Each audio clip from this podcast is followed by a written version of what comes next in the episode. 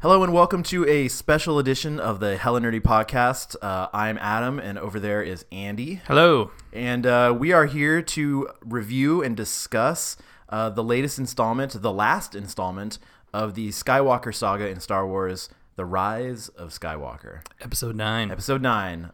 This is it, folks. This is the last one. Game over, man. Game over, man. Yeah, this is it. And I think it was something, well, it goes without saying that it was something we were all eagerly anticipating, very much looking forward to. A bit of a sad ending, I think. Bittersweet. Very bittersweet, something that we all obviously knew was coming, but I definitely felt when we sat down to watch it the first time, a feeling of kind of, yeah, just sadness, I guess. Yeah. Just sort of, I know there's going to be a ton of Star Wars going forward, and so I'm not worried about like, oh man, we're never going to see any Star Wars content again, like I was back in the day. Yeah, sure. You know, you just worry that, well, this is it. Yep. Not that kind of sadness, but I mean, this is over 40 years of storytelling, you know, in 9 movies, you know, if you're not going to count Rogue One and Solo. Right. And it, you know, it obviously means a lot to a lot of people. Yeah, absolutely. It's, I remember going into it just feeling like excited and I can't wait, and it's been so much anticipation, but honestly by the time it was done I was like feeling really like yeah, I felt like, very relieved as well. Had a nice sigh. I was like, I'm glad that we can get back to life now, or like get back to like, I guess like we don't have to speculate over anything anymore. Right. Now all we have to do is argue with people about it. Exactly. Or we could just come together and agree to disagree. No, that's probably not how it's going to work. That's not how we'll see how it goes. Yeah, we'll definitely see how it goes. It's still very early in the review game. So at this point, you've seen it 3 times. 3 days in a row. Third time was today. Yeah, third time was today. For reference, we're recording on the Saturday after it came out. Yep. We saw it on Thursday night, the very first show. Yep. You saw it again yesterday morning on the Friday. Yep. And then we saw it again together today. Yep. This afternoon. So we had a lot of opportunities to take it all in. Yeah. Look for things we might have missed the first time around, because there were a lot of things. And I guess right off the bat, I would just love to hear your sort of general impressions of the whole thing. Yeah. All together, I really enjoyed it. You know, I kind of told most people right after seeing it the first time that it's not my favorite movie in the world, and it's definitely not my favorite Star Wars movie in the world, but I still really liked it. I think it has a lot of the classic Star Wars feel, like, you know, the beats and the timing of everything, and I think that's largely due to the fact that J.J. Abrams like knows those movies and like the director's methods inside and out. Like Lucas and Spielberg are just like, he's doing everything Lucas and Spielberg do, but like in his own way. And it's really easy to tell that it's a J.J. Abrams film that way. And being a huge fan of The Force Awakens, you know, that's I think another reason why I enjoyed it so much. I just really like that kind of like the adventure side of it, the feeling like a kid again. Yeah, that's I'm very pleased with how it turned out. Yeah. You know, obviously we'll have some criticisms and some things to point out, but overall I liked it. Yeah, I tend to agree. Like you, I feel like it wasn't my favorite Star Wars movie ever. Certainly wasn't my least favorite Star Wars movie ever. Yeah, absolutely. The phrase I keep coming back to in my mind, and I apologize if I saw this in some other review and it stuck with me and I'm not appropriating it correctly, but it felt like a beautiful mess to me. Yeah. And I mean that in a positive way. I don't actually mean that in a very negative way, and I think one of the things that like I said, first of all, I want to just say I liked it. I really did enjoy it. I had a good time with it. It was fun. There were some seriously high moments. Oh, yeah. There were some things in there that I had hoped to see in a Star Wars movie over years and years and years and never got to, and finally got to see those things. And that was very satisfying. But it may sound over the course of this review like I'm a bit negative on it, like I didn't like it that much, but I want to make sure I state very clearly up front that I do like it. We're gonna have some things to nitpick, obviously. Honestly, to me, as I was going through it in my head and writing things down, it's not really nitpicking. There are some problematic bits of this movie, some things that I think are really worth talking about, some things that I think worked better for some people didn't work as good for others. But yeah, it's just sort of a beautiful mess. Like you said, J.J. Abrams is a highly accomplished filmmaker, very much in the George Lucas, Steven Spielberg ilk, as you say, who knows what he's doing behind a camera. We saw this when he redid the Star Trek movies. We're seeing it now in these two Star Wars movies he's done. He's got an affinity for the characters. He's got a love for the universe. He's got an understanding about, especially one of the things I want to call out right at the top too is this is probably one of the funnier Star Wars movies. Oh yeah, there's ever been. Absolutely. And he really gets the Star Wars humor. There's a lot of talk about like what is Star Wars humor and what's not. Sure. One of the major criticisms I think of The Last Jedi was that it felt too sort of Marvel humor-y, if that makes sense. Sure. Not quite in the same humor ballpark that you would normally get out of a Star Wars movie. And I think it put some people off. I didn't mind it personally, but a lot of people took it to be just not quite right. But I thought the humor in this was perfect all throughout. I also want to call out, just while we're talking about JJ, is like what an accomplishment to have revived the Star Wars like the Star Wars as we know it, right? Yep. And then also concluded everything, at least in some way. And again, you know, we're talking about this being the last one now. You know, 10 years from now, 15 years from now, we won't be like, well, I guess it wasn't the last one. Yeah. And I have a lot of thoughts on that too. Yes, definitely. But at the same time, for what they're calling it now, the conclusion to the saga, to this new trilogy, it's absolutely the conclusion to this new trilogy. That's no small feat, and I applaud him, and Rian Johnson, honestly, for like, and Kathleen Kennedy and Disney for like doing what seemed kind of like the impossible. To a certain extent, probably like 5 years ago. Yeah, because unlike the prequel trilogy, and despite what people might have heard or thought they'd heard about George Lucas, he didn't really write these stories out. He might have had ideas, and he may have followed certain characters' through lines just to make sure he knew where they were, what their trajectory was. Mm-hmm. But in no way, shape, or form did he ever really write these movies out in any sort of substantial way. He didn't sit down one day and go, "Okay, page one, episode 7, Star Wars." Yeah, he didn't. he never really did that. So, you're right. It's a major accomplishment, and to get, you were never gonna have to worry about getting people excited about a Star Wars movie. Yeah, but to get as much. Especially with that first one, especially with The Force Awakens, he really got people on board with the idea of there being more Star Wars movies set in the same sort of limited timeline that these movies are set in. It has its critics for being too much like A New Hope, yada yada yada, but mostly that movie is great. And this one is really good too. I think. One of the things that we'll address. Let's just address the elephant in the room right now. No matter what J.J. Abrams or Kathleen Kennedy or Bob Iger say, there was no plan for 3 movies when they started this.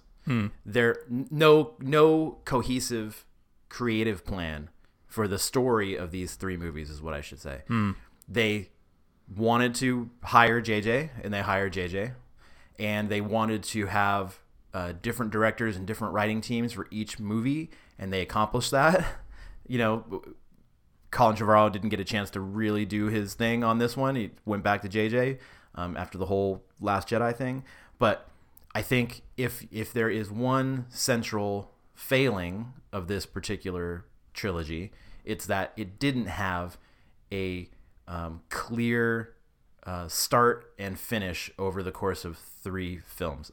It did very much feel like each filmmaker made it up as they went along. Rian Johnson made it up as he went along, and JJ responded to Rian Johnson and making it up as he went along as well. Yeah, I feel like there may have been some very light, breakdowns of what they wanted to accomplish with each character, or maybe even like what they set out to do with each character individually, and then wrote like a story around that essentially. I don't think I get what you're saying, and I feel like each of the movies kind of shows that is they had this idea of like, okay, we want you know, these characters, and we want it to be involved, and we want this kind of arc to happen with, you know, with Rey or you know, with whoever. Yeah. And then they were like, okay, how do we accomplish that, and how do we make it a Star Wars film for each one individually, rather than having like a cohesive story of like, okay, here's where Rey starts and how she gets to the middle and how she gets to the end. Right. It was just like, here's what we want to do, and probably like what are we going to do in order to get them there. Yeah, as far as the main character, the two main characters are concerned, as far as Rey and Kylo Ren are concerned. Yeah, yeah. I think those two characters are the only ones that they thought about with any sort of detail. Right. And in even saying that, it was only here's where they start and here's where we'd like for them to end. Fill in the gaps however you see fit. Right. And it's problematic for some people. For me, a little less so. I think one of the great accomplishments of this trilogy is that they were able to do it so well without having a Kevin Feige or without having somebody who had a very clear vision about what they wanted and how it was going to play itself out. Yeah. I'm going to try to avoid the comparisons to the MCU and Marvel things, because it's an easy comparison to make because it's a Disney thing. And there are some similarities involved in the types of movie making that they're doing. One of the criticisms of this movie that I don't agree with at all is that it's, some people are calling it like fan fiction gone wrong. Yeah. And I think people are knee-jerk responding to the fan service in this movie. Yeah. Because there is a lot of fan service in this movie. I mean, there's a lot of things in here that are strictly in this movie to make nostalgic Star Wars fans sort of go, oh, shuck, that was great. You know, that kind of thing. I personally don't have anything wrong with that. I think you don't have anything wrong with that. Nope. It's one of the reasons why I loved The Force Awakens. I was like, I don't care how similar this is to Star Wars. It's Star Wars. Yeah. You know, and I think that's one of the things I could also argue about, you know, the prequels is like one of the reasons I didn't like the prequels so much is because they were so far away from Star Wars, even though it was supposed to be set within the same universe. Yeah. You know, it's interesting you bring up the prequels too, because, you know, there are very good comparisons, or very very interesting comparisons you can make between this set of movies and the prequels, where I think both sets of movies, well, let's put it, I think the prequels had a good story and very poor execution on the script standpoint. From, I mean, I know the production was groundbreaking in terms of being digital and all that stuff. That's what George Lucas was always pushing, the technology. So from those standpoints, those movies are good or hold up in some respects. Sure. From a it's got a story and it stuck to that story, and George was a clear creative vision throughout the whole thing. This is the opposite of that. These movies look amazing. They sound amazing. Yeah, they really do. I thought a lot of the dialogue, especially in The Last Jedi, which I know is not your favorite, but you've come around a little bit on it. We can talk about that. We'll talk about it for sure. I thought a lot of the dialogue was really great. There's some moments that aren't good, but the performances are miles better. Totally. But where these movies fall flat for me is the fact that there's clearly no clear creative direction throughout the whole thing. That's a larger discussion about the entirety of these 9 movies and stuff like that, so I don't want to spend too much time on that. Yeah. One thing right off the bat that struck me. And I should say, when we left the movie the first night, I think what I said was that was as much Star Wars as you could possibly jam into a Star Wars, and my opinion about that has not changed. Yeah, no, I think again, like it's another thing that people are criticizing, right, is the amount of Star Wars stuff in a Star Wars movie, which is just ridiculous. But like, why wouldn't you want that? I can't really understand. I understand the desire for something new, right? And I think there's plenty of new things that this new trilogy has brought to the table. But at the core of it, like, each of the Star Wars movies has something from each of the previous ones. Yeah, it's a really weird sort of fan thing that's happened over the last handful of years. We get people who they talk out both sides of their mouth, right? Yeah. They complain about Star Wars not feeling quote unquote like Star Wars anymore, and then when you make something that feels like nothing but Star Wars, it feels too much. It's too Star Warsy. Yeah, like they didn't take enough chances. Some people are just never satisfied. It's true. Some people are just never satisfied. Yeah. So coming back, pulling this conversation back to just this film. Yes. One of the things that I think they should have done from the outset was announced very early on.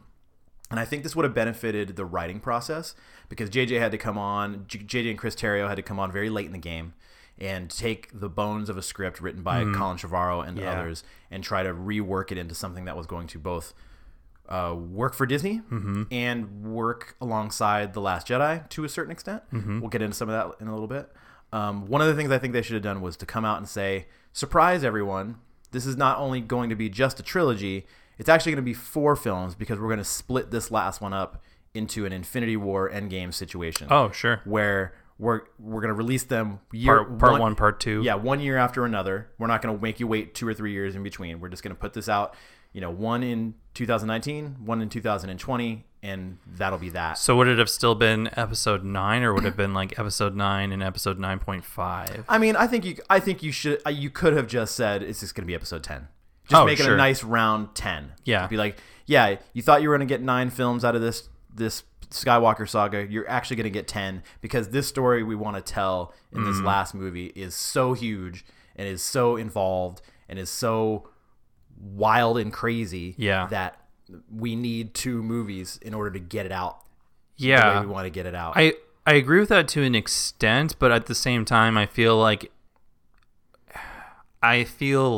there's a difference between cramming as much content you can into one movie and being able to like pick the most important part of the story you're trying to tell and have that be the movie, right? Like there's obviously a larger story being told throughout all of Star Wars, right? And they pick specific sections of it to tell in each of the films. Yeah. And then there's a ton of other stuff that happens outside of the films or even like going on during the films but not directly where, you know, we are viewing it, right? That's what the expanded universe is for. So I feel like a lot of the stuff that they put in this film could have been reserved for expanded universe type content. Yeah, but see, that's one thing where I do kind of have a problem with the way up until this point, this Skywalker saga part of the Star Wars universe, because it exists. The Star Wars universe is much larger at either end, right? In the distant past and in the future, there's so much more to explore here. So if we're just talking about what we know as like the core Star Wars stuff from A New Hope on, that kind of thing, I feel like Lucasfilm and now Disney, well, still Lucasfilm, but Disney owning Lucasfilm, has leaned a little too heavily on comics and novels. And I don't mind the Clone Wars and the Rebels thing because at least that's cinematic in the way you ingest it, kind of a thing. Sure. But we talked about this on a show recently with how much better the Clone Wars makes Anakin Skywalker. Right? Why couldn't they have just made Anakin Skywalker a better character in the prequels instead of having to lean on this, retroactively building his character in a better way via a cartoon? Well, I think largely in part because the Clone Wars didn't exist yet, because Dave Filoni was responsible for the Clone Wars. So if Dave Filoni had been put in charge of the prequels, that may have been a different story. Yeah, but Dave Filoni is like, or was, George Lucas's right-hand man. If but that doesn't make him George Lucas. No, it certainly does not make him George Lucas, but... And your point is taken for sure. I just think personally, while I've never minded Star Wars sort of alluding to things, never really explaining things all the way and making you, the magic of it, the magic of the originals in that respect was that they would allude to things that had no basis in other media. Yeah. You literally just had to make it up in your own head. Yeah, exactly. And that made for a more sort of, this is a cliche thing to say, but a bit more of a magical movie-going experience. Absolutely. You didn't have every detail. You had to leave it up to your imagination to fill in the blanks. These days, I feel like they've gone too far in the other direction. They've alluded to things and not explained things because they know they can go back to a comic book at some point and put a backstory in there and put a side quest in there and put a thing in there we talked about this thing in The Last Jedi, but if you go back and you read issue 9 of this comic book, then you'll get it. I think that issue is twofold, and a lot of it has to do with the fan base, which we'll end up talking about. Totally. But the I think for my reasoning, and one of the reasons why I went into this movie with the expectations that I did, was because I kept thinking about that era, the original trilogy era, when there was no expanded universe, there was no internet, there was no, you know, like, you just had filmmakers making films trying to tell three different stories, but they were also like each their own mess and logistical nightmare. And there were, you know, like, you go and watch Building an Empire, or was it Empire of Dreams? Empire of Dreams, all those different documentaries about how those first three films were made. And you can see that there was nothing organized about a lot of them. It's true. There was plenty that was organized, especially during the filming, right? Yeah. But like leading up to each thing, and I think how George Lucas approached each one of them, it's really not that dissimilar to how movies are made now. No. It's just that the audience has changed. The audience and the era in which these movies are being shared has absolutely changed. Certainly. And as a business, you have to respect that, because you still make money from the audience, no matter what kind of audience they are. Yeah. Or you have to make money off of it, right? Sure. So, I looked at it like, okay, if I don't get all the answers to everything in this film, right, I'm not going to be upset about it, because there's still room to fill in those blanks in other stories, like we've gotten in the other movies, but also because it leaves something to the imagination. Yeah. You know, and I don't think that they needed to like come out of the gate and just be like, okay, the first scene is Rey's DNA breakdown, and we're gonna show every sequence of her DNA so that everybody out there knows everything possible there is to know about Rey. Yeah, you know, which is I think what a lot of the fans are basically asking for, because they can't seem to be satisfied enough with the same method that the original trilogy actually had. That's a good point. Even though that's exactly why they love Star Wars. You know, you argue with people and you'd be like, well, what was your favorite part of the original trilogy? Or, what were some of your favorite things? And a lot of people will tell you about like the Force and Obi-Wan and how mystical it all was. And it was mystical because we didn't know everything about it. We didn't need midichlorians. That's why a big part of the fan base was like, why did you explain midichlorians? Yeah. But now they're really upset that we didn't get more of an explanation of midichlorians. Yeah. You know, it goes back to that same, like I was saying, like you can't please some people, and oftentimes, especially in this day and age, the people who are most displeased are the loudest. Certainly. I mean, that just goes without saying. And I think, like, honestly, just through the last 3 days, having watched review after review after review, and the vast majority of them being negative, every single time I start one or get into that kind of heated argument, I'm always like, you're a child. Yeah. Like, every single one of you is a child that's complaining about not getting what you wanted. It's so funny, too, because this movie has flipped what happened with the last movie on its head. It's all the people who, I mean, I shouldn't say all of them, that's being reductive, but, you know, a lot of the people who didn't like the last one love this one. Yeah. And a lot of the people who, myself included, who loved the last one don't like this one. Mm-hmm. So, it's a weird thing. And you can, it's, you know, I'm never one to like take Rotten Tomatoes as any sort of weird gospel or anything like that, but just go look at the scores. Yeah, it flipped on its head. The critics love The Last Jedi. Yeah, the audience, by and large, the people who chose to get on Rotten Tomatoes and review bomb it, hated it. Yeah, other way around, completely the other way around. Isn't that similar to the original trilogy though? Yes, in a way. People did trash the Empire Strikes. The Empire Strikes Back. People trashed Return of the Jedi. They still trash Return of the Jedi. Yeah, there's been a weird sort of renaissance. It's kind of like the prequel thing, where there's kind of this weird renaissance around the Return of the Jedi, where people have gone back to it and gone, you know what? I really love that movie. And I feel like this one is going to get better in people's minds the further away we get from it. Yeah, totally. As a matter of fact, I think all three of these movies are going to get better in people's minds the further away we get from it, the more things we have that aren't related to this. Sure. More time we have with them. Going back to what I was originally saying, where they've taken this expanded universe other media thing too far, is the perfect example of this is the start of this movie. When the crawl says "the dead speaks," it's the first thing that you see in the crawl, other than the name of the movie, right? Yep. What it's referencing is something that happened in a Fortnite event the day before the movie came out. Yeah.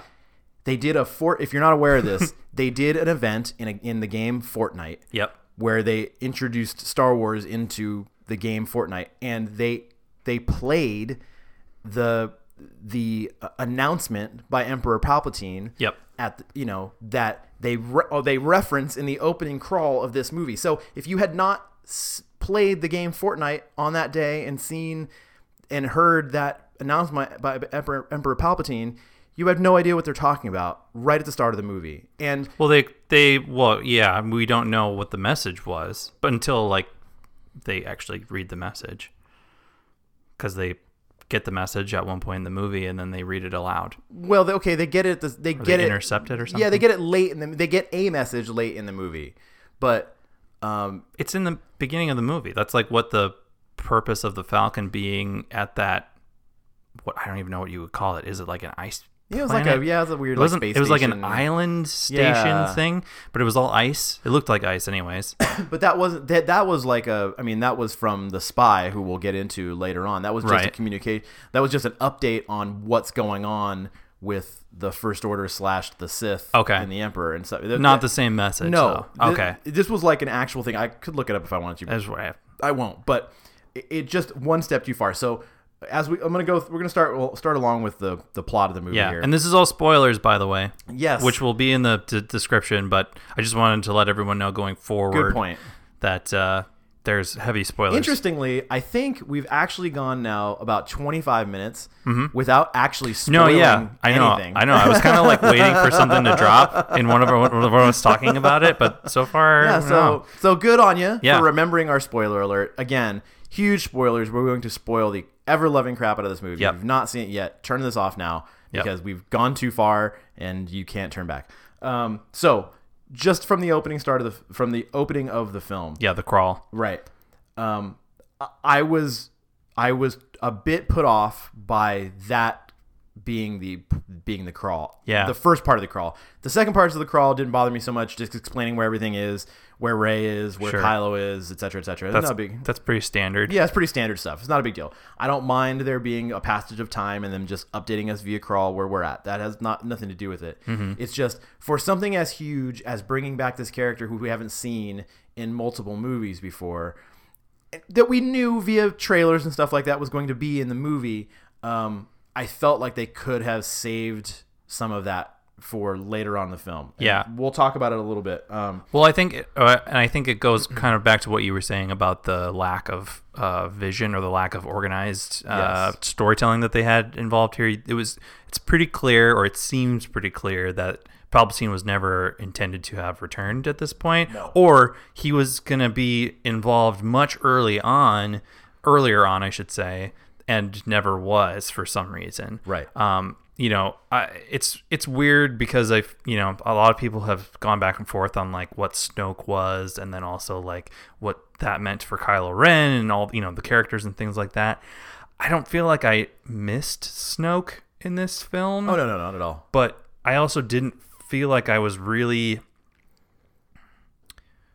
I wasn't super concerned with what Palpatine was doing. Okay. I was looking much closer, and I think one of the reasons they spent much more time on what was happening between Kylo Ren and Rey, and like what Kylo Ren's motives were and what Rey's motives were. And that's clearly the most effective part of the movie. Yeah, exactly. In a lot of ways, they probably didn't need to even have Palpatine come back until maybe like the last third of the film. Yep, I totally agree. And that's kind of where I was going with this, was they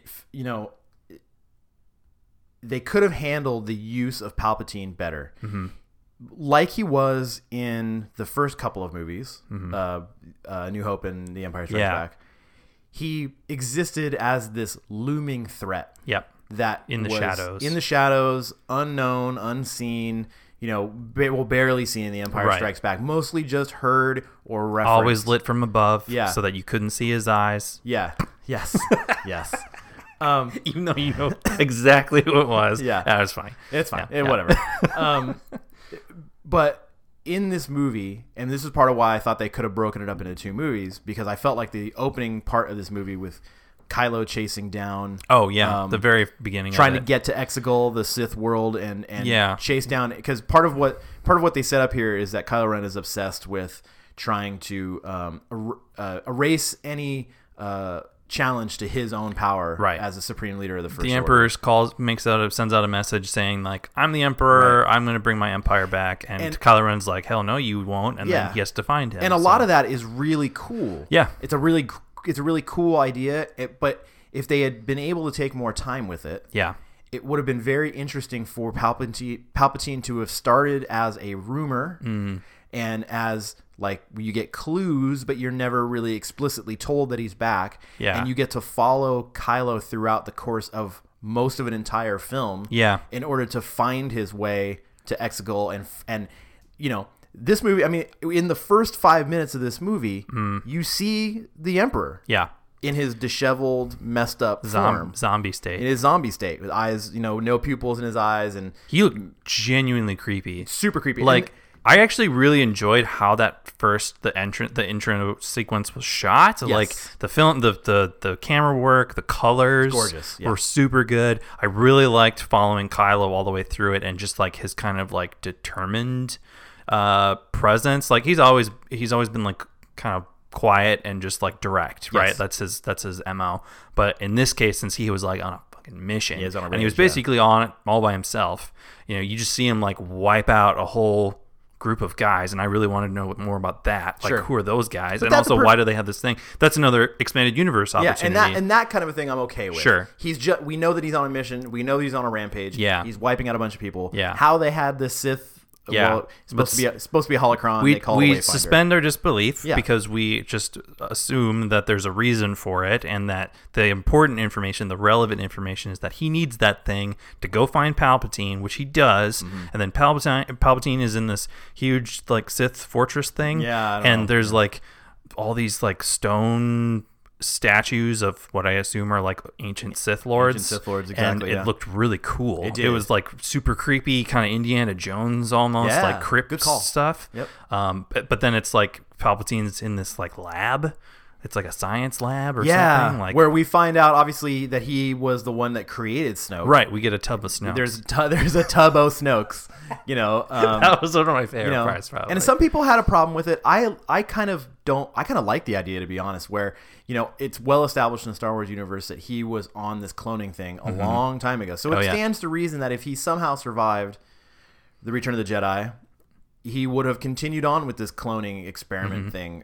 Even there's at one point, Dominic Moynihan's character says something about cloning and Sith stuff. I'm like, ancient Sith. How do you know about that? But anyways, it's just kind of a whole. It's just it's like a filler sentence. Yeah, it's a filler line. People are like, how is this possible? And then he's like, cloning and ancient Sith magic and blah blah blah. Yeah. And then they're like, okay, but let's move along. Let's keep it going. It's just like, okay, well, all right. Yeah.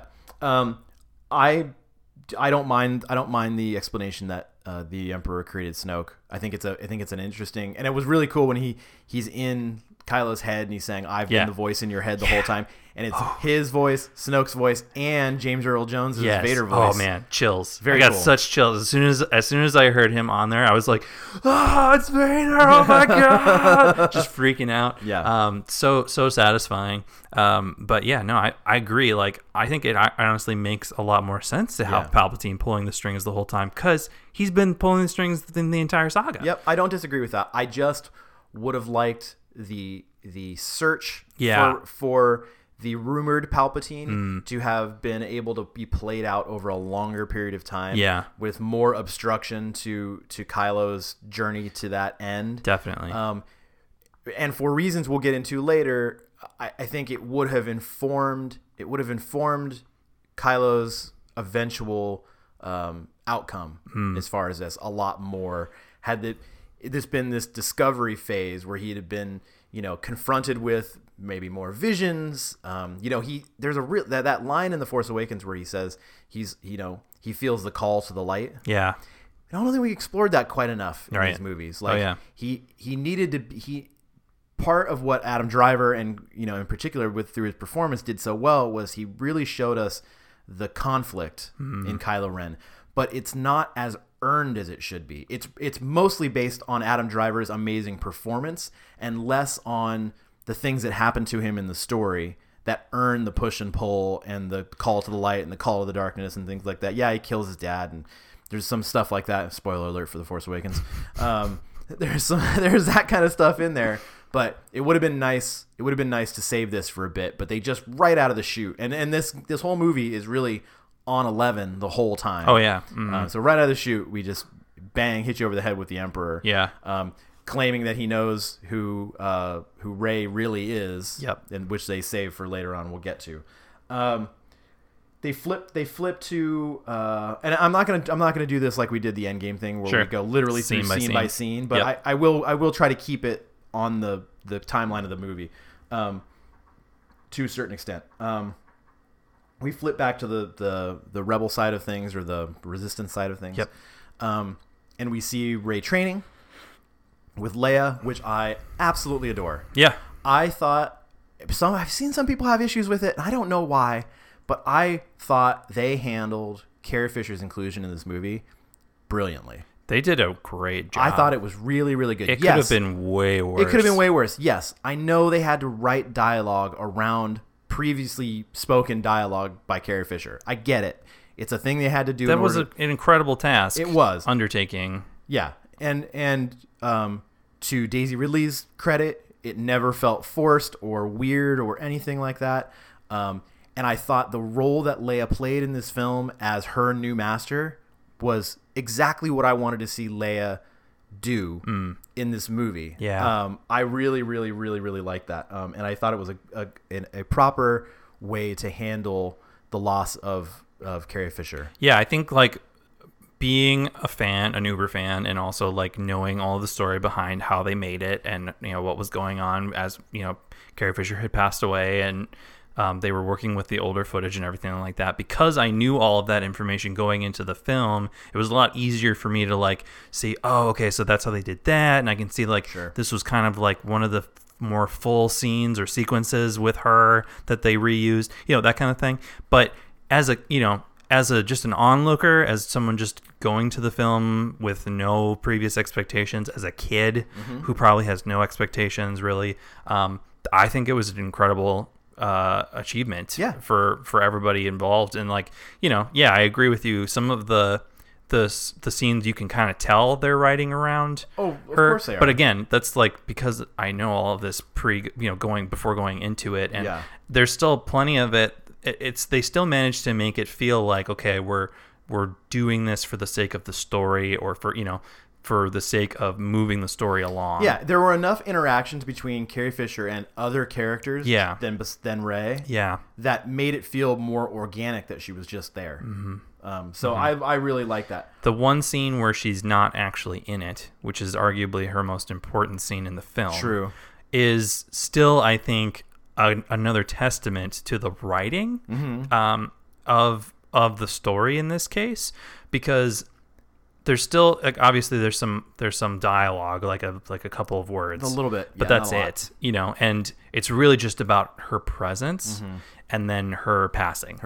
She dies saving Ben, basically, and that's kind of all you need out of that scene. Yeah. The fact that it's like a silhouette of her the whole time, you know, that you can't actually see her doing it.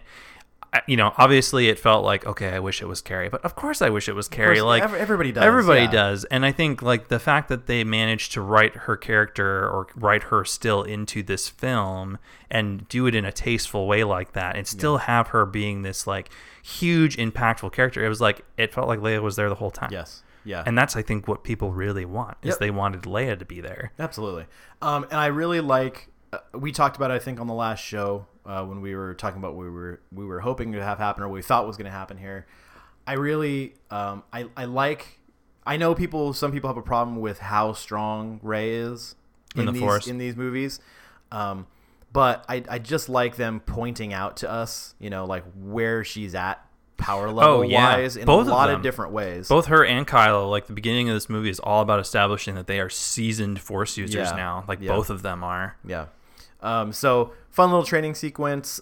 Interesting, you know, you get your first look at this the bond between Rey and Kylo, where he sort of interrupts her training session. Yeah, he's kind of messing with her. He's kind of messing with her. You know, he's in his fortress, or not his fortress, but his Star Destroyer, Star Destroyer, and he's, you know, touching the Vader helmet, and he's kind of screwing with her really while she trains. It's an interesting thing that plays out more and more throughout the movie. You have some more Force visions right away. Yeah. During that sequence, which I think are important because that was a big part of what The Force Awakens gave us, were those visions of the future, or those visions of what had come or what had happened before and the future. Yeah. And this one was the same. Like, you got to see a couple different things that were going to happen in the film, but also like premonitions and things that happened in the past already. Yeah. Yeah. They've definitely, where I think they didn't do enough to establish over the course of the films, the real call to the light that Kylo has. Yeah. I thought they did a good job in this one, especially, and in the last one, in The Last Jedi. Yeah. Showing you that there is darkness within Rey. Yeah. And how much she has to fight against it. Mm-hmm. I was very happy with that. Talking about the other characters, I thought it was really great to see Rey, Finn, and Poe together as a unit. That's what so far what I've heard most, or almost everybody saying. Yeah. Was their favorite part was just like the adventure aspect of having all of them, you know, the core three with Chewie and, you know, C-3PO, like all of them being involved or, you know, going on this mission together. Yeah.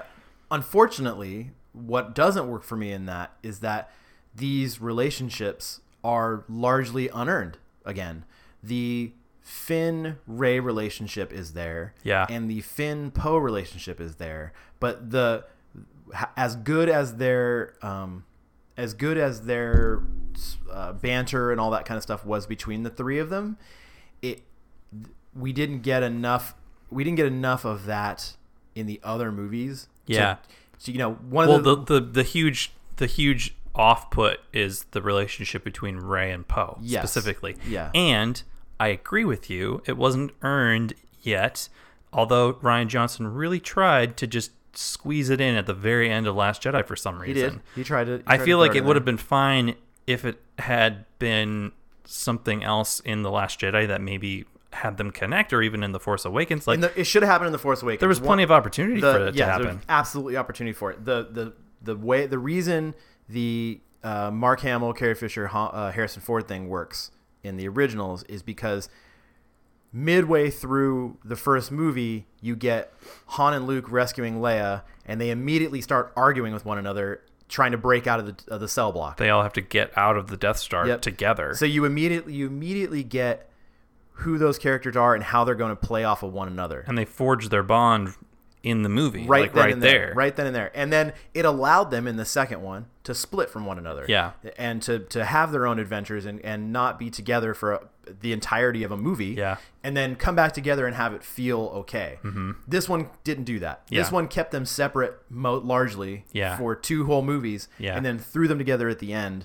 And while the performances were good, and I thought the dialogue was good, and the humor, like I mentioned, was really good, it fell just very slightly flat for me because it's like, well, where did all this come from? Mm-hmm. You know, that kind of thing. And again, sure, time has passed between the movies. Sure. There's a lot of stuff that we aren't privy to unless you go back and read a comic book. But they literally didn't introduce themselves to each other until the very end of The Last Jedi. The last sequence of The Last Jedi is Poe Dameron being like, "Oh, hey, I'm Poe Dameron," and she's like, "I'm Rey," and that's the end of the fucking movie. I couldn't believe it when I saw it the first time. I was like, "What? Yeah. Really? Mm-hmm. Like they've been this whole time? Why?" You know, that's the one thing that really took me out of the greater story being told. But I agree with you that in The Rise of Skywalker, in this case, it's very entertaining to see them all bantering together. Super and like doing, you know, very, oh god, like Oscar Isaac is hilarious.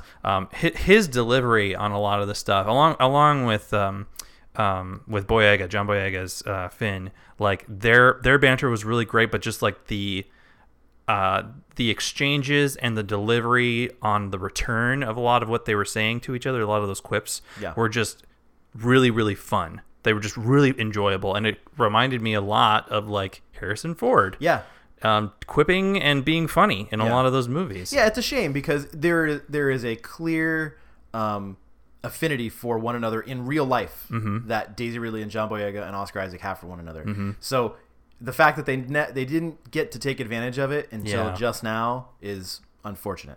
And another, I think it speaks to another problem with these three movies, and I keep coming back to the three movies, but it's impossible to talk about this one without having it being in the context of the other two movies, I think. They wasted a lot of characters. Especially in this movie and largely in the last one. So, Rose. Yep. Completely wasted in this movie. Yeah. Kelly Marie Tran went through hell on social media for her role in the last movie. And it felt like Disney, maybe not JJ, but Disney didn't want to go through it again, and or had a misguided feeling that they didn't want to put her through it again. I don't know what the real answer is, but she had nothing to do in this movie. I mean, that's not entirely true. She had nothing of consequence to do in this movie. So I think a big part of what her role ended up being was a lot like what like Dominic Moynihan's character and what's his name, the guy who plays Skip, that kind of the group of like rebel kind of leaders ish, like they, you know, she kind of ended up falling into that role with them. Yeah, and I kind of looked at it similar to like Lando in Return of the Jedi, where he actually had a lot more to do in that movie, like from the beginning to the end, right? And so I'm not saying that it's exactly the same thing. I'm just saying that I feel like they kind of used her as another connection to the leadership of the Resistance, as they didn't have Carrie Fisher to have Princess Leia there. But at the same time, I could also see that they were trying to focus way more on what was happening with the core three characters. Yeah. And I've also heard a lot of like criticism of, especially with Rose, how there was no real, how should I say, payoff with Finn's romantic relationships. At all. Like which he has several. They even went they even went out of their way near the end of the film to have Rose call Finn buddy. Oh, really? I didn't even notice that. To sort of mute the romantic thing going on between the two of them. So they're just friends now. So yeah, when he like grabbed her on the shoulder before heading out for his first mission, I was like, dude, that was cold. Like, she absolutely loves you and is like, come back alive, and he's like, don't worry, we will, you know. Yeah, you know, when we come back or whatever. Yeah, you know? I thought she deserved to be included on at least one of the missions that they went on. Oh sure, like at least having more of an integral role, even at the very beginning, like with the intercepting of the. Yeah, she most definitely should have been out on that mission. Whatever the communication was. They had that slug in the Millennium Falcon. Why? No reason for that.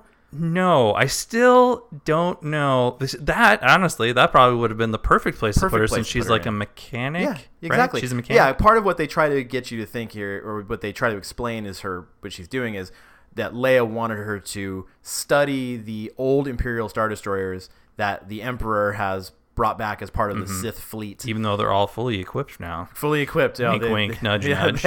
Yeah, with giant red lasers. Let's not beat around this here. They all have penises. They attached a red rocket to every single Star Destroyer in the fleet. The Sith Star Destroyers in this movie all had red rockets. Yep, and it was hilarious. Pretty funny. Yeah, and again, you know, I'm glad they didn't try to shoehorn in another planet-destroying planet. You know, like the Death Star or Starkiller Base. Yep. But then just giving all of the Star Destroyers planet-destroying capabilities. The thing that I thought about with that was more like, you should lead with that next time. Like, if you're gonna do galactic scale conquering mission, and you've got an entire fleet like this with planet killing, you should lead with that. Yeah, like, you start off with that, and then you build the whatever Death Star in the background. Yeah. Like, it just seems silly. Yeah, but I didn't mind. Whatever. You know, some people had a problem with the Sith fleet, and like, well, how did it come to be? I'm like, well, he did have like 20-ish years to put that thing together. I mean, he could have been building it this entire time. The entire time, yeah. But at the same time, that's another part of you have to suspend your disbelief for a minute and remember what the original trilogies were like, and be like, they had 2 Death Stars in the original trilogy. Like, no one thought that the second Death Star was a weak move. I mean, a lot of people did. That's another one of the criticisms of Return of the Jedi. But, you know, you could still say just the same with the original Star Wars.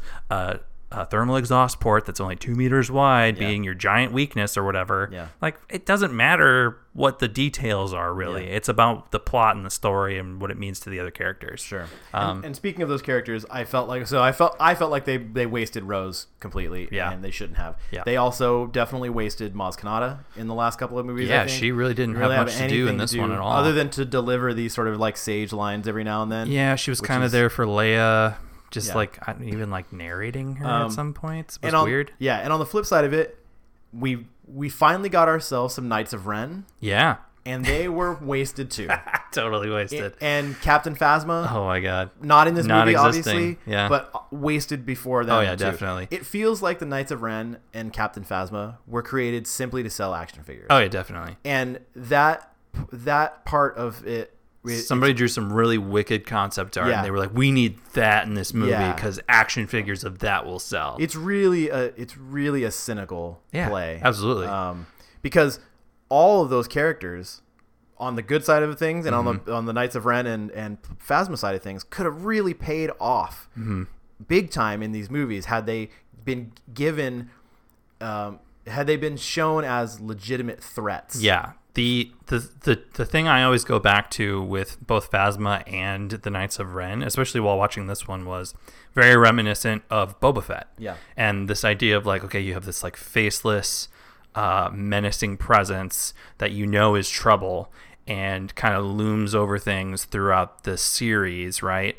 I mean, Boba Fett obviously doesn't really come in until Empire, but you still get to see his abilities more so in Empire Strikes Back. At least he tracks them. And he's like Vader's right-hand dude on Cloud City, and he's the one who like is taking Han Solo back, and he gets away with Han Solo. You know, like there's more going on there than even these characters have done combined in all three of these movies. Yeah. So, you know, even though I see they were kind of maybe trying to accomplish some of that same feeling that you get from Boba Fett, they didn't. Right.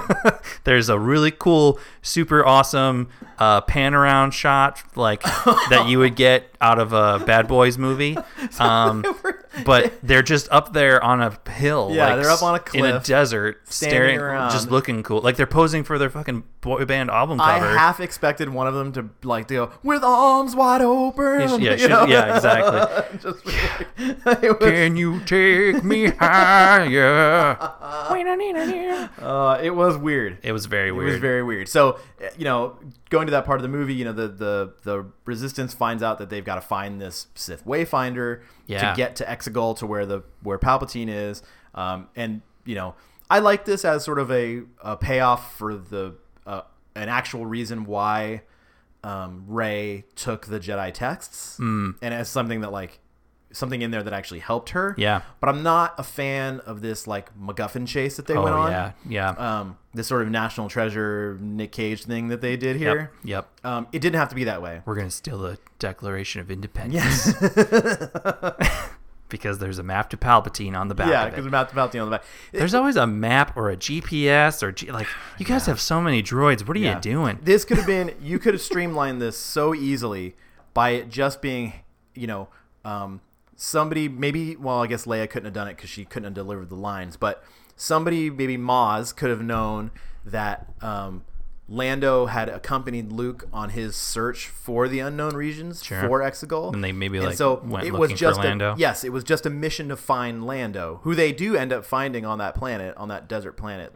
He finds them. That's true. He does find them. He shoots an arrow through the eye socket of a which just was cool. A random trooper. He's the only trooper in that crowd. I don't get it. He's just there, then he gets the arrow through his face. When he started talking, because he's got a mask on, he's like kind of muffled. He sounded like Carl Weathers. He did, and I was like, "Holy shit, they're gonna have Carl. It's gonna be Creep Karga." Like, oh my god, you know. But then obviously, I was like, "Wait, no, it's Lando." So yeah, Wookiees stand out in the crowd. Yeah. He was just like so giddy. I think the whole time. Yeah, that was cool. It was nice to see. I thought Billy Dee was great in this movie.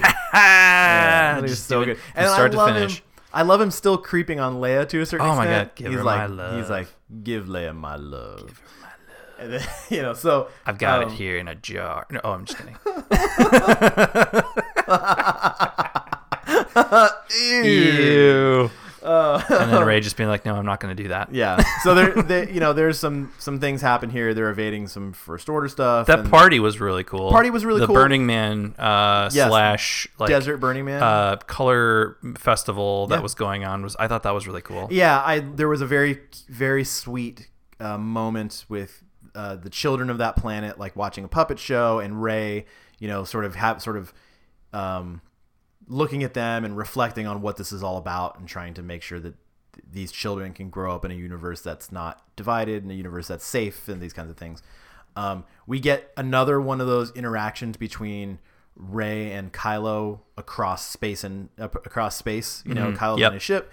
And I don't know. Okay. So this was another issue I kind of had with this movie. I know that they established this connection in the last movie, in The Last Jedi. Yep.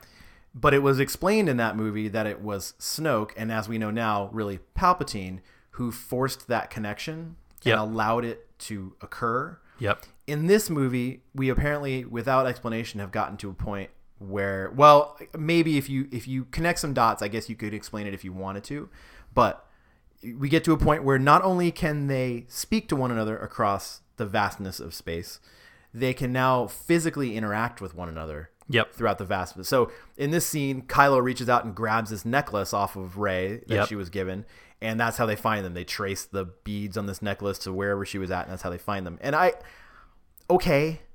if you want to lean into this idea that Rey and Kylo are so tightly connected through the Force that they can do this on their own now, because he did say, this isn't, in the last movie he said, this isn't you, the effort would kill you. Yeah. I guess if you wanted to make that leap to them now being able to do it on their own. Well, I think that's one of the parts of establishing their kind of like pepperedness at the beginning of the film, is like saying, okay, these are not the same characters. Kylo is pretty much the same, but obviously has learned some new moves. Yeah. And he's, much more driven at this point, it seems like. But also Rey has definitely advanced in her skills and training with Leia. And so I think it kind of is just going back to the idea of both of these characters being really powerful, but specifically how they are a dyad.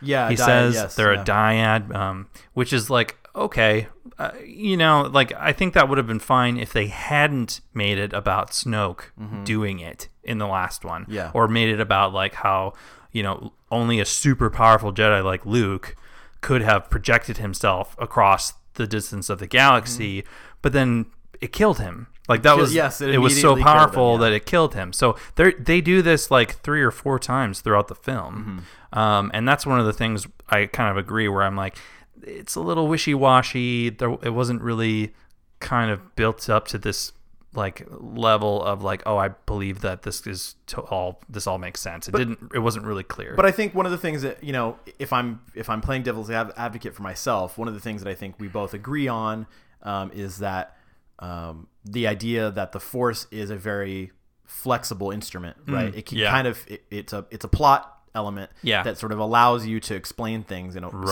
So I'm okay with it. I'm not against it. No, yeah.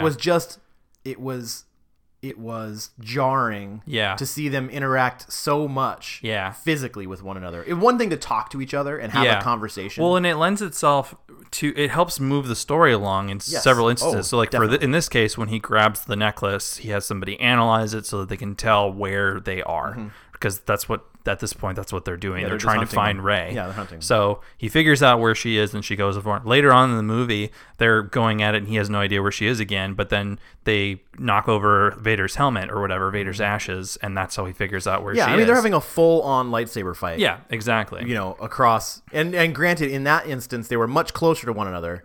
She was in orbit on his ship, and he was on the planet. And so they were... I guess if you're... That part was kind of silly, too, because they were shooting part of the scene, like, from his perspective and from her perspective. Yeah. So, like, the part where he is saying, I don't know where you are, but you're hard to find. He's standing in his own room. Yeah. And I'm like, what do you mean you don't know where she is? I think the way that's supposed to go is whenever you see one of them, you're only seeing what that person is seeing. Exactly. Yeah. I understand, and I get why they did it that way. I just feel like it would have made it a more impactful... It would have made that line feel more like, I don't know, I guess realistic, or like if, in fitting with the character, if they were like showing it from his perspective rather than hers, sure, which is an editing nitpick, but I just thought it was really funny where he's like, I don't know where you are right now, and he's standing in his own room. Yeah. What are you doing? The last thing I'll say about this sort of forced interaction thing that they have is that it does seem like, if let's assume that they're able to do this and be okay with the fact that they're able to have this power. Mm. Given how strong we know that the Emperor is and the fact that he caused this connection in the first place, shouldn't he then be privy to every conversation that they have via this particular power? Mm-hmm. So that part of it kind of messes with me, because they're definitely having conversations that he they don't want him to know about. Yeah, I think that's kind of the other part where you have to suspend disbelief and be like, okay, if the Emperor is all seeing, all powerful, then why doesn't he know exactly what's going on at all times? Which it seems like he genuinely doesn't at certain points in this story. Yeah. In the originals, it seemed like he was like kind of all knowing, but at the same time, he clearly didn't, because Vader was doing a lot of his own stuff at the same time too. Yeah. So there's some shrouded things. Yeah, there's definitely a gray area in the Force. Yeah, and that's fine. No big deal. Yeah. Another really cool Force power that we saw Rey have in this movie was something that we saw, and spoilers for Episode 7 of The Mandalorian here, something that we saw the baby Yoda have, mm-hmm. which is this much rumored but never seen until The Mandalorian Force healing power. Yeah. Where, as Rey explains it, she's giving some of her force, her life force, mm-hmm. to another person in order to heal them. Mm-hmm. She does it with this big serpent on this planet. She ends up doing it with Kylo later in the movie. I knew she was going to do it as soon as I saw the wounds on the snake. I was like, he's wounded. She's making eye contact. She's going to fucking heal him, and it's going to be just like Baby Yoda. And that's the connection that I totally called was going to happen, but it wasn't the one that I was thinking it was going to happen. It wasn't as big, but it still happened. It will be interesting to see if it informs The Mandalorian at all. Oh, yeah. Because if a very young, for his species, Baby Yoda is giving of his own life force in order to heal people, is that going to affect him? Like, is he going to suffer because of it? Yeah, maybe he'll end up having to revive the Mandalorian by the end of it and die. Maybe. And then we'll be dealing with the death of Baby Yoda. Let's not talk about it. But I really hope it doesn't happen that way. Let's not talk about it. So there's that scene in this particular thing where we get the force flip of Rey over Kylo's super cool TIE fighter. I wasn't a fan of it in the original trailer, but I liked the payoff. It looked cool, yeah. There was a lot of force flipping in this one. Tons of force flipping. I think that was kind of another just sending it home that these were two very seasoned Force users now, and there's a lot of Force flipping in the original trilogy, the prequels, but also Return of the Jedi. I like that. I really did like that idea, and it's not something I thought of until just now, but I do like the idea that we went from the height of the Jedi thing, where all of the Jedi could do these crazy things. I can backflip all day long. Yeah, to the lowest point of the Jedi, where Luke is just like very novice. He's figuring it out on his own. And now we're back to a place where we've got this sort of elevated Force user thing again. That's kind of a cool thing that happened here. Mm-hmm. We definitely thought we lost Chewbacca here. I was going to be so mad. I was too. With the scene where they're trying to, they take the Knights of Ren and the stormtroopers take Chewie hostage. Yeah, and they put him on a transport ship, and you get this exchange between Rey and Kylo where she's trying to pull the ship down. He's trying to push it out. They're playing tug of war with this transport. And it forces Rey to show. It forces Rey's hand. She forces too hard. She forces a little too hard. She forces the Force, which is easy to say. She not redundant. Lost control. She lost control. Too soon? Too soon, yeah. Performance issues. Yeah, performance issues. And you see the Sith lightning. Yeah, the patented Sith lightning. She uses the Force lightning on the transport and blows it up. And at that point, we all thought we lost Chewie. She even cries out, Chewie. Yeah. But that thing, God, poor John Boyega. The whole point of this, the whole time in this movie, just all he's doing is friggin' yelling at the top of his lungs, like everything. They got Chewie. They got him. Yeah. And then, and he's pointing at the transport, and that's what gets her to like start Force grabbing or whatever. Yeah. So I thought that this was going to be another moment of her being like, "Look how fucking powerful I am," which it was, mm-hmm. but also she didn't realize how powerful she was and used the Force lightning. Yeah. And I get why they did that. Yes. Because it's supposed to be that connection between her and Palpatine, but Count Dooku used Force lightning in Episode 2, and we know that like lots of Sith can do that. So like, why was that the thing that made her realize the truth?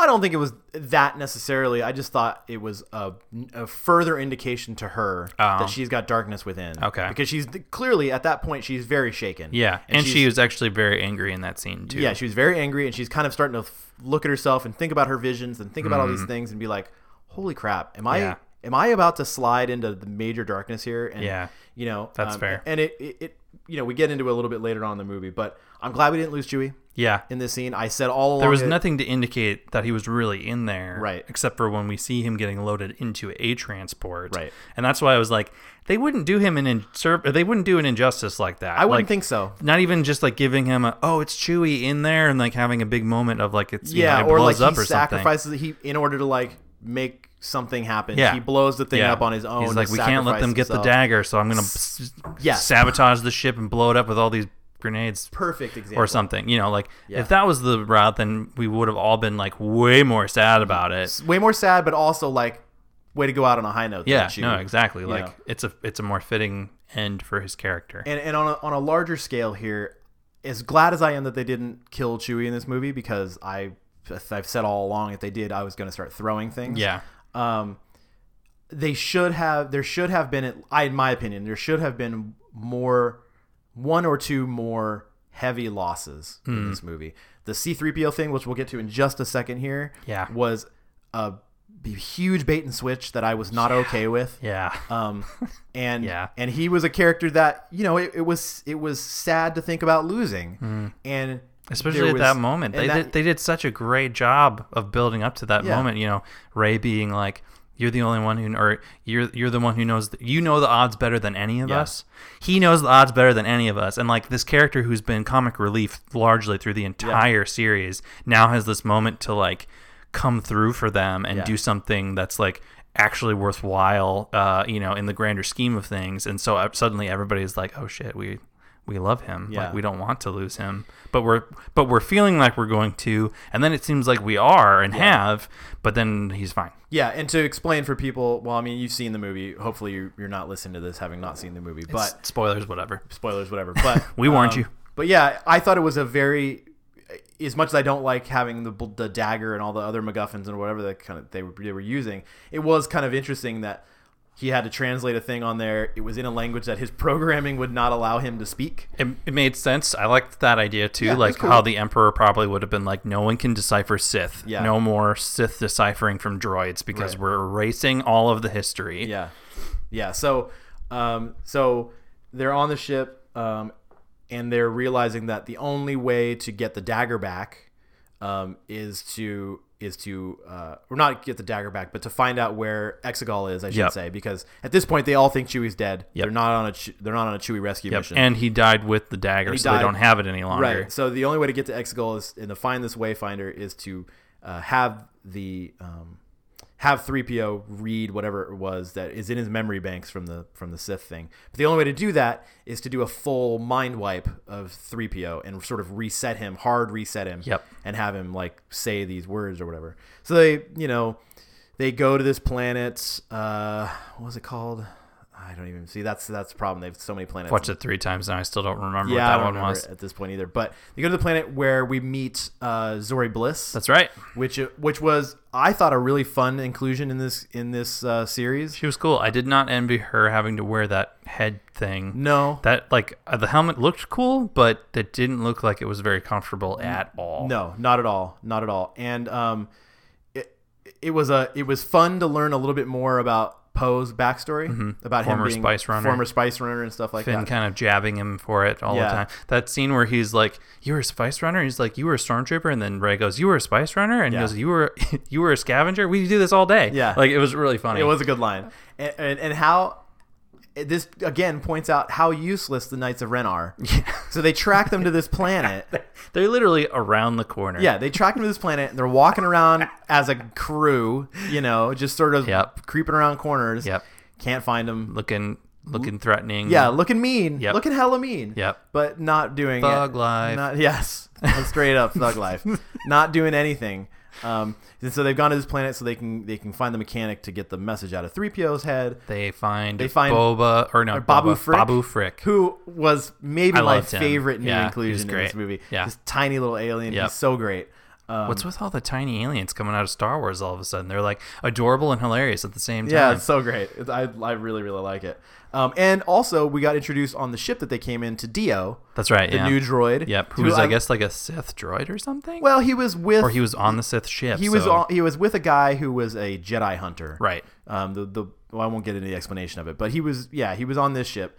And I love that he's like a personal space droid. Yeah. So like anytime somebody tried to touch him, he's like, no, thank you. No, thank you. Did you catch that it was J.J. Abrams' voice? Yes. Well, I heard that. I didn't catch it, but I heard about it later on. Yeah. Yep. But he was a nice inclusion. I liked him. I liked that he spoke basic. Yeah. I liked that it wasn't like we didn't have to like listen to beeps and boops anymore and try to figure that stuff out. So they go there and they get the message out of 3PO that the other Wayfinder is on Endor, a moon of Endor, where the second Death Star has crashed. Right. Which is where the Emperor died. Right. Or, quote unquote, died. It's where Vader died. It's also where Vader ended the Emperor, and the end of Return of the Jedi happens. So that's significant to the larger story, I think. Right. And through the course of this, Rey feels Chewbacca's presence. Right. So as the First Order tracks them there, and Kylo Ren gets there with his Star Destroyer that has Chewbacca on board it, she feels his presence and realizes that he's alive. So they go on the Chewbacca rescue mission. Right. Onto this Star Destroyer, which I thought was a fun sequence. Yeah. And they got up there. They had to split up, or they didn't have to split up, but they ended up splitting up. Well, they split up. This was one of the sequences I felt was maybe the most Star Wars of the movie. Yeah, because it was of the original Star Wars. It's this group of people with varying skills that end up going to save somebody on this Imperial ship. Yeah, and they have to split up at one point because Rey senses a disturbance and needs to go check it out. And she finds the dagger and Chewie's stuff. Meanwhile, Finn and Poe go to find Chewie, and there's a whole bunch of other stuff that ensues. But it's like, the whole sequencing of them being on this ship and like breaking in basically, and then having to break out at the same time, and there's an exchange between Kylo and Rey. Yeah, this is where that one. It's all very reminiscent of all the stuff that happens on the Star Destroyer. Yeah, with the exception of, I guess, Hux. Yeah, Hux is a spy. Right. I liked Hux as a spy. It was really funny. It was really funny of a reveal. I thought Donald Gleason played it really well. That was pretty great. I'm the spy. I think, and he ended up getting what he had coming to him anyway. Oh, it did. So they shot him in the leg to make it seem like so he did. No one suspected anything. But funny. Then. Another new character in this movie, Richard E. Grant, playing General Pride. General Pride. He was awesome. Richard E. Grant is a treasure, and he was fantastic in this. In the limited amount of screen time he had, he made a big impact, I thought. He was definitely one of the most, this guy's a real threat. He's an Imperial, officer. He's from the Empire, we find out later. Yeah.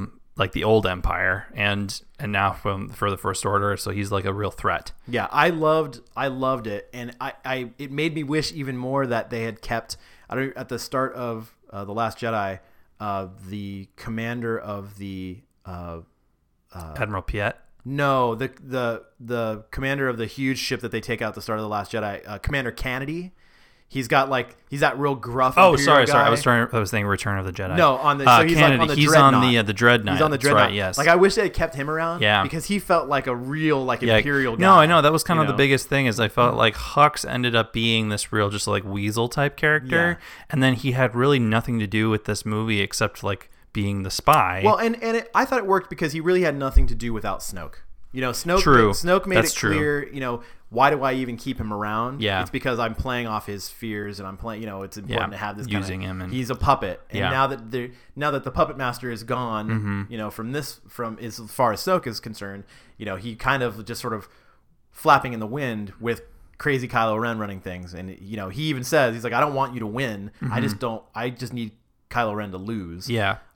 So I was interesting. Yeah, I was totally cool with it. Now, and it's this part of the movie where I think I've said this to a couple people talking about it.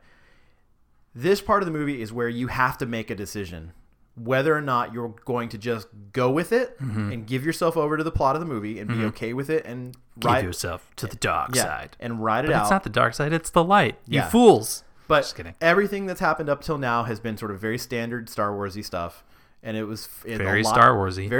A lot of fun. There was good action and all that kind of stuff. At this point, when they're trying to escape the Star Destroyer, and Kylo Ren comes back to confront Rey. And confronts her with her true parentage. Because she asks him. Yeah. She's like, why? Why does he want me? I will say this. Both times we saw this movie, the people to my immediate right who were not with us audibly scoffed when the reveal was made. And the reveal is obviously that she is the granddaughter of Palpatine. Yep. I wish they hadn't done this. Yeah. I did both. I hedged my bets on this one a little bit, right? Sure. I accepted that this was the path that they were going to go down because, okay, this is the path that they're going to go down. But in hindsight, I really wish they hadn't done this. Yeah, I agree. I think it kind of, even though I wasn't a huge fan of The Last Jedi when it came out, I feel like it belittled what Rian Johnson managed to accomplish. Yeah, and let's talk about this for a second, too. They retconned almost all of it. Of The Last Jedi. Yeah. Almost all of it, save for a couple small details. Yeah.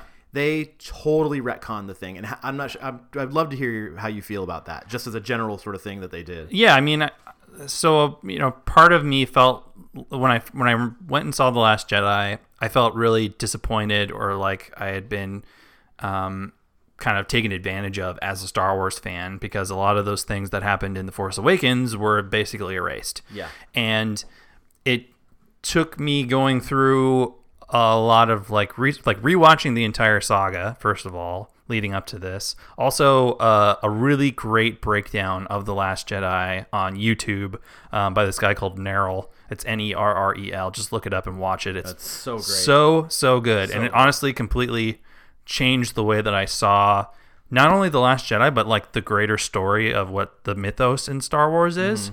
And so the idea that Rey ended up not being anybody, right? Like the point that the part where in The Last Jedi where Kylo is like, you're nobody, your parents were nobody, it doesn't matter, basically. That was awesome because it basically...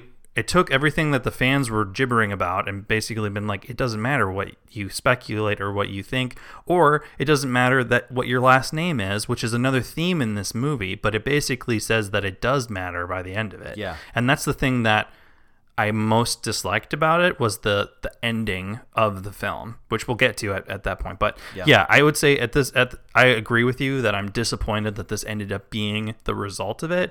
I'm not so angry that I want them to like redo the movie. No.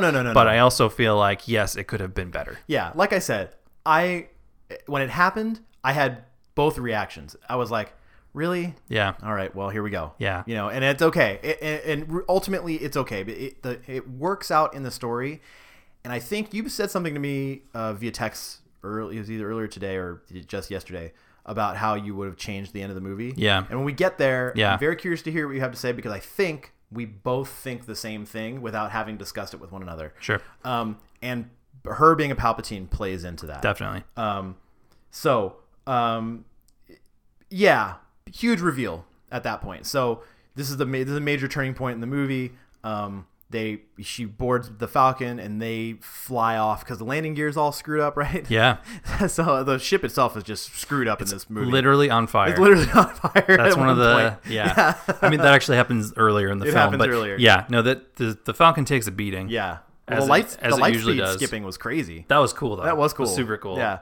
So, anyways, they fly off to the moon of Endor, to where the Wayfinder is supposed to be. They get there. They use that stupid dagger again. That was the dumbest. As like a compass. That was the dumbest part. That was the only part I would say in this entire film where I audibly went, "What?" Yeah. I was like, first of all, it's obvious from a marketing standpoint why you would do something like that. But second of all, that's like the dumbest use of it. I agree. You know, like at first when she like pulls the little extension thing out of the hilt of the dagger and she like holds it up to the disc, I was like, oh, maybe she's going to like hold it up to like the disc where the weapon was or something. And that's going to like reveal something. But she like scans across the wreckage of the ship and just happens to find a perfect jagged line of the wreckage. Yeah. That doesn't make any fucking sense. No sense whatsoever. Like, who the hell... I get it. You need to have a reason for her to like go to a specific part of the ship because there's, you don't know, I guess, where exactly this thing is going to be. But as we find out, it happens to be in the throne room, on the Death Star, which was on the blueprints of the Death Star, which would have just been another thing for them to grab while they were on that giant friggin' Star Destroyer or something. Like it would have been so easy to fit that in there rather than having this stupid fucking extendable viewfinder. Honestly, I would have been okay with some we've already talked about now. This sort of unexplained but suspension of disbelief thing. I would have been okay if they had shown up on that planet. They had been staring at that Death Star, and Rey just had a feeling of where it was, and was led there by the Force. Another super easy plot device. Because ultimately, when she gets out to the Death Star, and when they're busy fixing the ship, she takes off on her own and goes out to the Death Star to find this Wayfinder. Ultimately, when she gets out there, she finds her version of the Dagobah cave, right, yeah, and Luke, when he found the Dagobah cave, he just like had a feeling about it. He felt cold. He felt, he just sort of had an instinct about this thing where he had to go and check it out because it felt so wrong. If she had her own version of this thing out there, she should have been, as strong as she is, she should have been able to be like, I know where it is. See, that's the funny thing though, is go out there. I felt that her version of the Dagobah cave was what happened in The Last Jedi when she goes to like seek out the truth about her family lineage or whatever. Yeah. I mean, it was kind of a version of that, but nothing truly happened there, no, especially certainly not in the way that it happened in this one.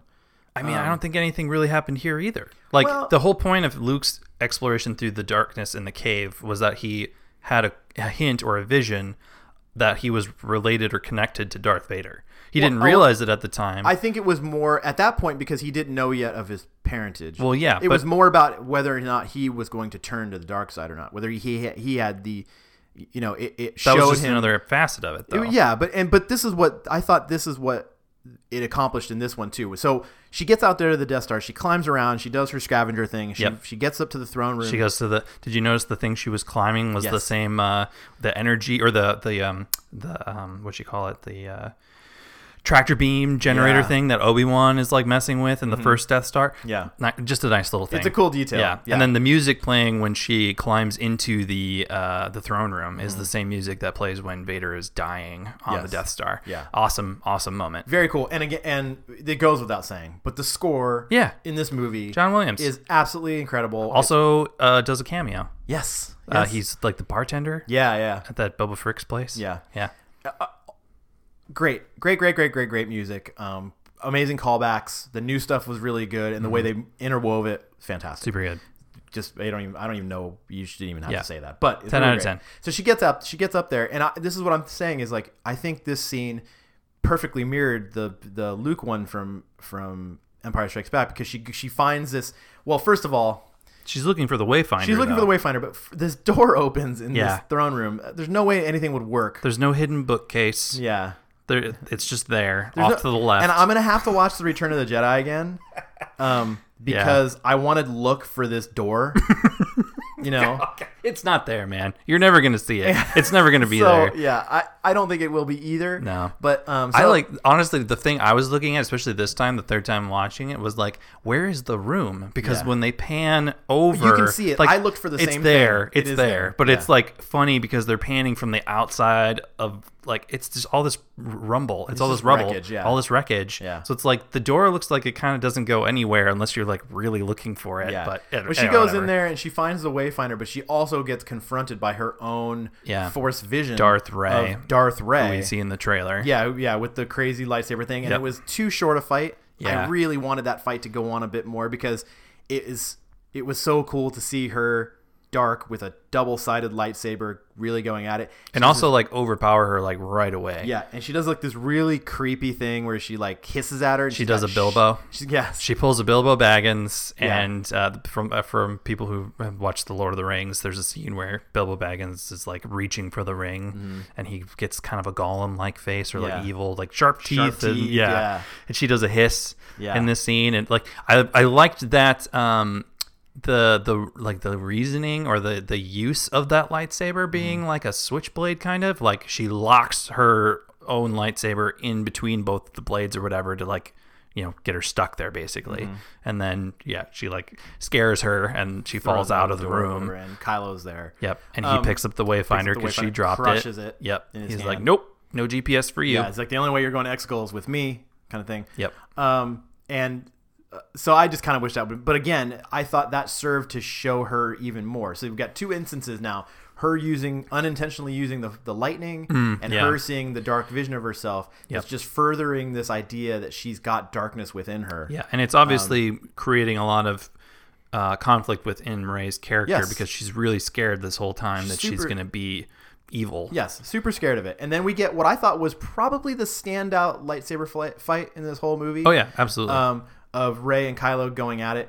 I don't think cool. What's interesting is at no point during this fight did I feel like Kylo was actually trying to kill Rey.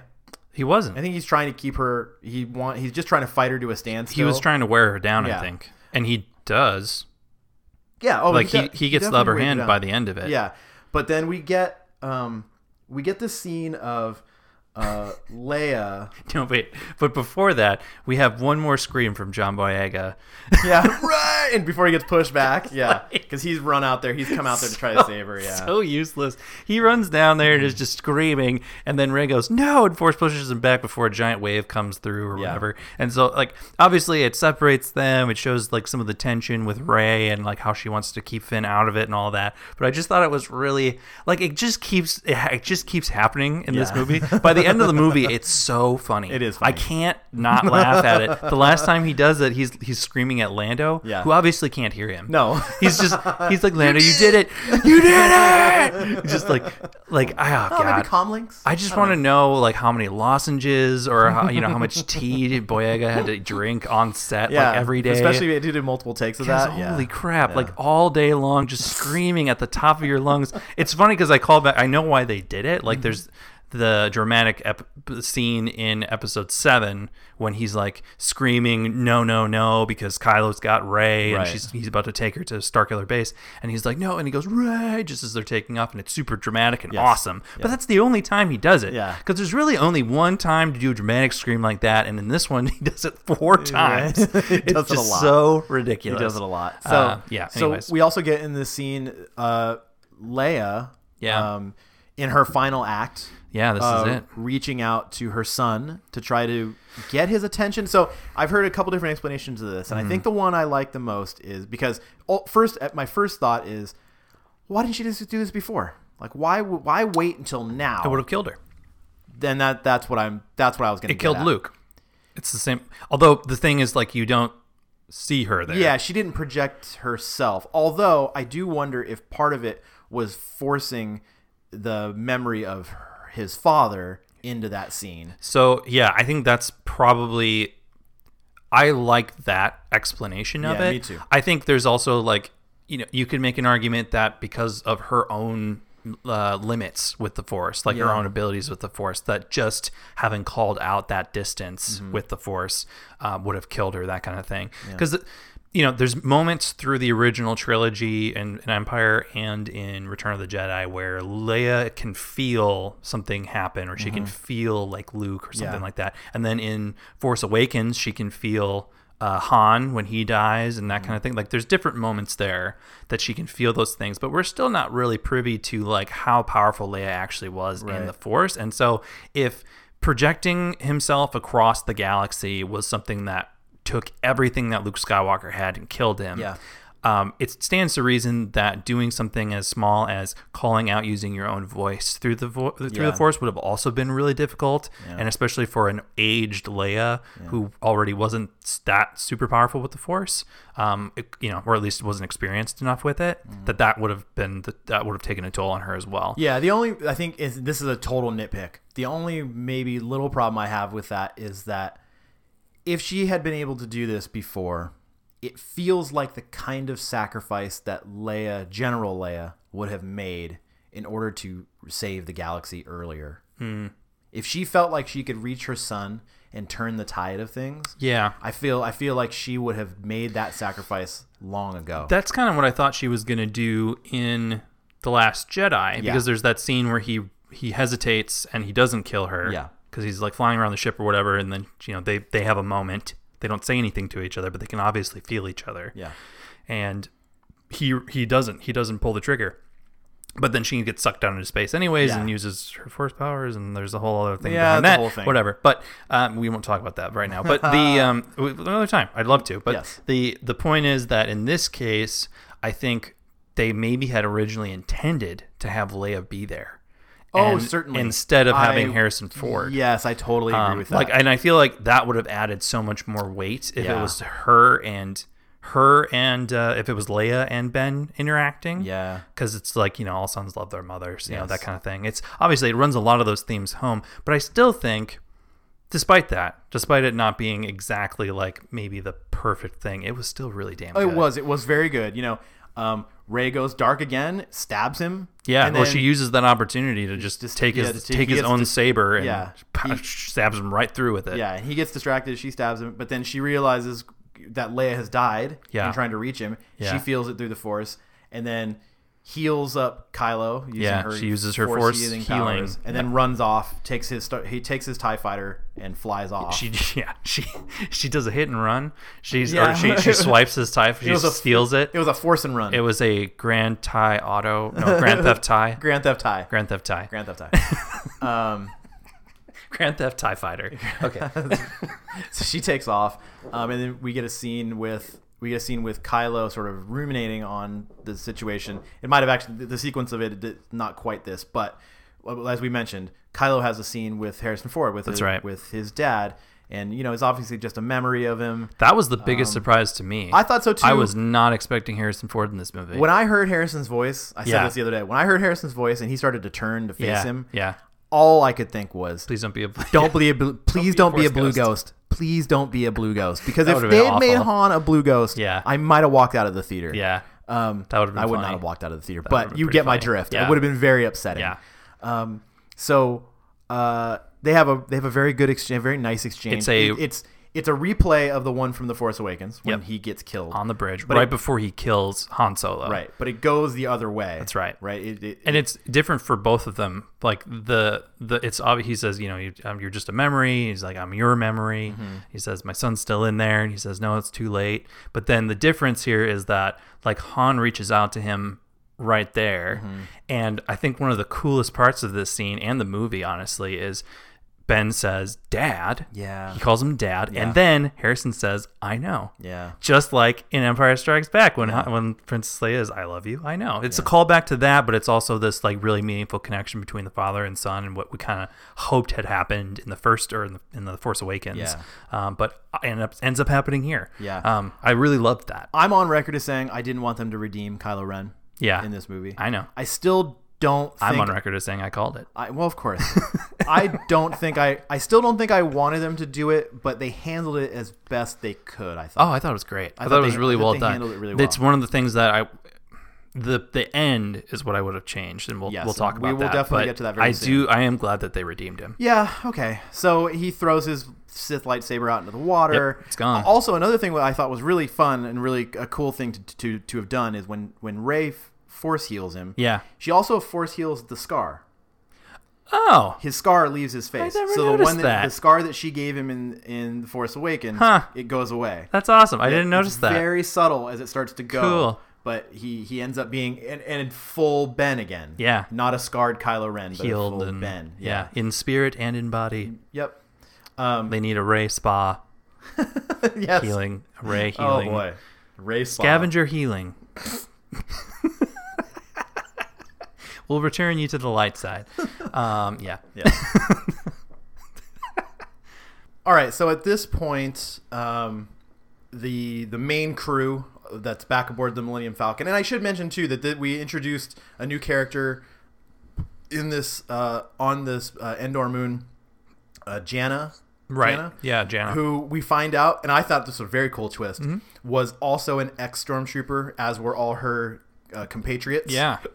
So it gives Finn a little bit of a tether. And they're out just kind of like living off the land there or something. They've just become a tribe, essentially. Yeah. And it's cool. I like it. And we'll get to something later that happens very late in the movie that I think they sort of backdoor set up another story they can tell in some form. Yeah. With this character. But cool introduction to the character. We get our space horses, which was fun. That's right. They were cool. That was another no thank you moment for Dio. Yeah, the space horse tries to nuzzle me. I liked their use of the space horses. I feel like, again, she ended up being, I don't want to say she was a romantic connection because there wasn't. She kind of was. I mean, there wasn't necessarily anything romantic happening between the two of them. No, it was just a strong connection. Well, they had a connection, right? Is what I'm saying. So like he's got to connect, and it doesn't always have to be a romantic thing either. No, it just, I feel like the only actual romantic connection that was done in this was between Ben and Rey.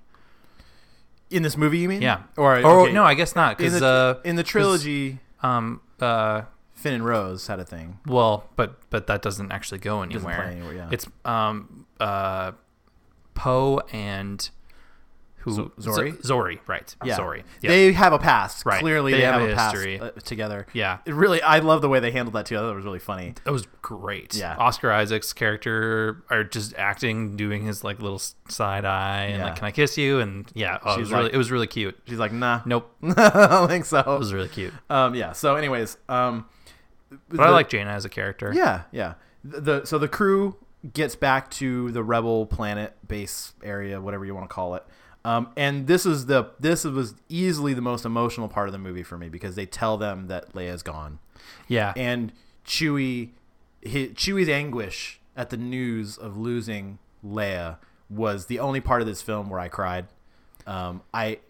He drops to his knees and he screams and yells, and it hurt. It hurt in the same way that it hurt when Kylo killed Han and Chewie lets out that big growl, but then he immediately goes into like revenge mode in that scene, which I thought was great. He just starts shooting everybody and letting off, detonators and stuff like that. But in this one, he had, he didn't have that outlet, and so all he could do was be sad. And if you think about it, when I started thinking about Chewie, it's like, here's a character that's made it through, because they introduced him in the prequels, he's made it through all of this galactic conflict, and he's made all of these connections, and he's got all these friends, and all that ever happens is he sees them all die one by one by one. He just sees a lot of people just die, and now, he's seen all three of Luke, Leia, and Han all die. You can tell it weighs heavy on him. And they gave him a moment, and it affected me. Do you think when Obi-Wan first meets Chewie in the cantina on Mos Eisley that Chewie was like, "Hey, you're Jedi, right?" And Obi-Wan was like, "Yes, I am. Hello there." Yeah. And then Chewie was like, "Oh yeah, I fought with Yoda." And then Obi-Wan would be like, "Wait, what?" And that was how they like started talking. I don't think that's how it actually went. I don't think that's how it is either. But it's just like funny to think about. I agree. It was an emotional scene. I didn't have the same reaction. Okay. I was waiting for that moment in this entire film. Honestly, I think the closest I got to crying was the scene with Ben and Han. Sure. Oh yeah, I definitely got a little comes back because that whole sequence was just great. Yeah. But I think part of me felt like it was I don't want to say under-delivered. Oh. But it was like a pacing thing for me. I think it was like the timing of it, the delivery, because it was like they're told that she's dead by some random officer lady, sort of secondhand officer. Like it's kind of I don't know. It just didn't seem significant enough. Another play they could have used Maz. Definitely. And again, I think that the reaction that Chewie has is it's all warranted. It makes complete sense. Mm-hmm. I just didn't feel that loss as much as I guess I was hoping to feel it. And so that's probably one of my only criticisms about it. I appreciate everybody else feeling that way, and your tears are valid. I just didn't feel the same way. I just didn't feel the same way about it. Totally. I get it. We also find out that after her tie-and run event, Rey ends up on Octo, where Luke was hiding out in the Last Jedi. She goes back to the island. She goes back to the island, and she goes back there to do what Luke did. Which I thought was burning the tree. Well, she wasn't burning the tree. She was burning her way off the island. Oh, because she was going there to give up. To give up. I hadn't thought about that. Yeah, and I love it. I love it. Love, love it. Because one of the things that I really like about The Last Jedi was this idea that Luke was a fallible person, a fallible character, and not this all-powerful, all-knowing, mega Jedi that everyone wanted him to be. He wasn't perfect. He wasn't perfect. What we need. But our heroes aren't perfect. Yes, and Rey, Rey's first reaction to nearly killing Kylo Ren, and then realizing that like she might be the ultimate evil in the universe, to just do what Luke did because he was her first teacher and run off to this island and go there to die. I thought was a very effective thing to do. Mm. She goes to chuck the lightsaber into the wreckage of that TIE fighter. Just to send home that she's giving it up forever. Yeah, but lo and behold, here we are with Mark Hamill and Force Luke. Yep, Force Ghost Luke. I loved him playing the Return of the Jedi Obi-Wan role in this scene. Yeah. Even down to sitting down next to her on a log in the same way that Alec Guinness did with Mark Hamill in the first one. I half expected as this scene played out, I so wanted, because what they tell you in this scene is that Luke and Leia have known all along that she's a Palpatine. Right. I really wanted him to say, and I wrote this down because I had to remember it, but I love it. I wanted him to say, Leia knew as I did that if Palpatine had any offspring, they would be a threat to him. Yep, like absolutely. That would have been like, I mean, if they lean this far into the fan service at this point, you might as well go for it. Might as well. That's good. I like that. I hadn't thought about that in a lot. I mean, I think part of it was I was too kind of like captivated, I guess, by what was unfolding, what was happening. He makes this grand entrance. He catches the lightsaber as a Force Ghost, which again sends home the fact that Force Ghosts can interact with the real world. Just to seal that deal with all the fans. Sure. But then also to like have him coming, kind of stepping out of the wreckage of the TIE fighter as it's all burning apart, and it's his theme song is playing, or the Force theme song is playing. Really, really cool moment. I couldn't stop looking at his hand, because he catches the lightsaber with his one hand, but he's got another hand that we all know gets cut off in the series and becomes a robotic hand, and he keeps it covered the whole time. Like, you never actually see his other hand. It's a really little thing. Yeah, but I didn't notice it. I was just really genuinely curious how that was going to happen. Like, what would it just end up being that because after he dies, he's just got his hand back, right? He should, right? Because, in the Return of the Jedi, when you see Anakin, he's just back to being. You don't see any of his limbs. No, but he does have all of his hair back. He's got his hair. He's got a cloak. It's a little thing. It's a tiny thing. Sure. I was just kind of hoping it'd be like one more thing that they could just be like, and he's got his hand back. Yeah. That's great.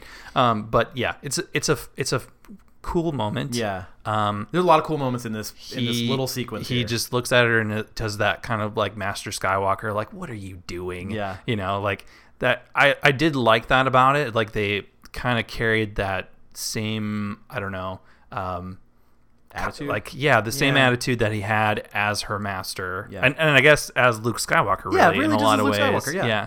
And I also liked he said something along the lines of that a Jedi's weapon deserves more respect after having thrown that same weapon over his shoulder in the last movie, and thrown away his own lightsaber at the end of Return of the Jedi. He does admit to being wrong in this scene. Yes. So a lot of people have said, well, why would he say that if he just threw the thing? He admits halfway through the scene that he's been wrong the whole time, that the way he was approaching it was not the way it should have been approached. And so he at least he at least admits his own failings. Yeah, he admits that it was fear that drove him to the island, and that was preventing him from acting, and ultimately overcoming that fear and realizing what his role really was in the grander scheme of things is what helped him kind of fulfill that hero destiny at the end of The Last Jedi. Yeah, and this scene on the island also gave us, might be, as I sit and I think about it, might be my single favorite short scene in the whole movie. Really? Where they go and find, so they go up to his little dwelling or whatever, pull back some bricks, and they find Leia's lightsaber, which was gorgeous, by the way. That was really cool. It's a very pretty lightsaber.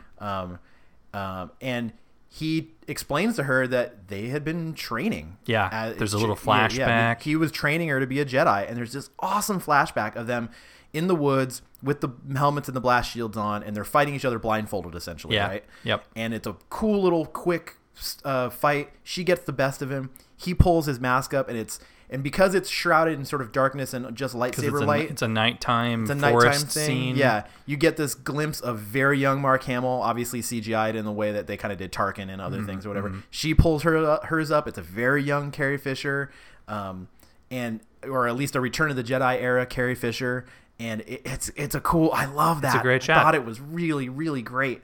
So, Luke gives Rey her lightsaber as well and tells her that she's going to take both these lightsabers to take on the Emperor. Yeah. Somehow, when she burned the TIE Fighter, the Wayfinder that was in the TIE Fighter didn't burn. I'm not entirely sure. I just black boxed it or something. Technology, I guess. Whatever. So she goes and gets it. And then the last thing that happens here, which I thought was great, was that Luke pulled his old X-Wing out of the water. Yeah. And that's a cool callback to The Last Jedi because we see it in the water there. And I see people online going, well, how would it still run? I'm like, well, there's precedent for starfighters in water. God, anyways. It's another one of those moments where you're like, come on. That's the part you don't buy? Yeah. It sank in the swamp in Empire Strikes Back and Yoda yanked it out. It looked exactly the same, dripping with water and covered in algae and shit. Yeah.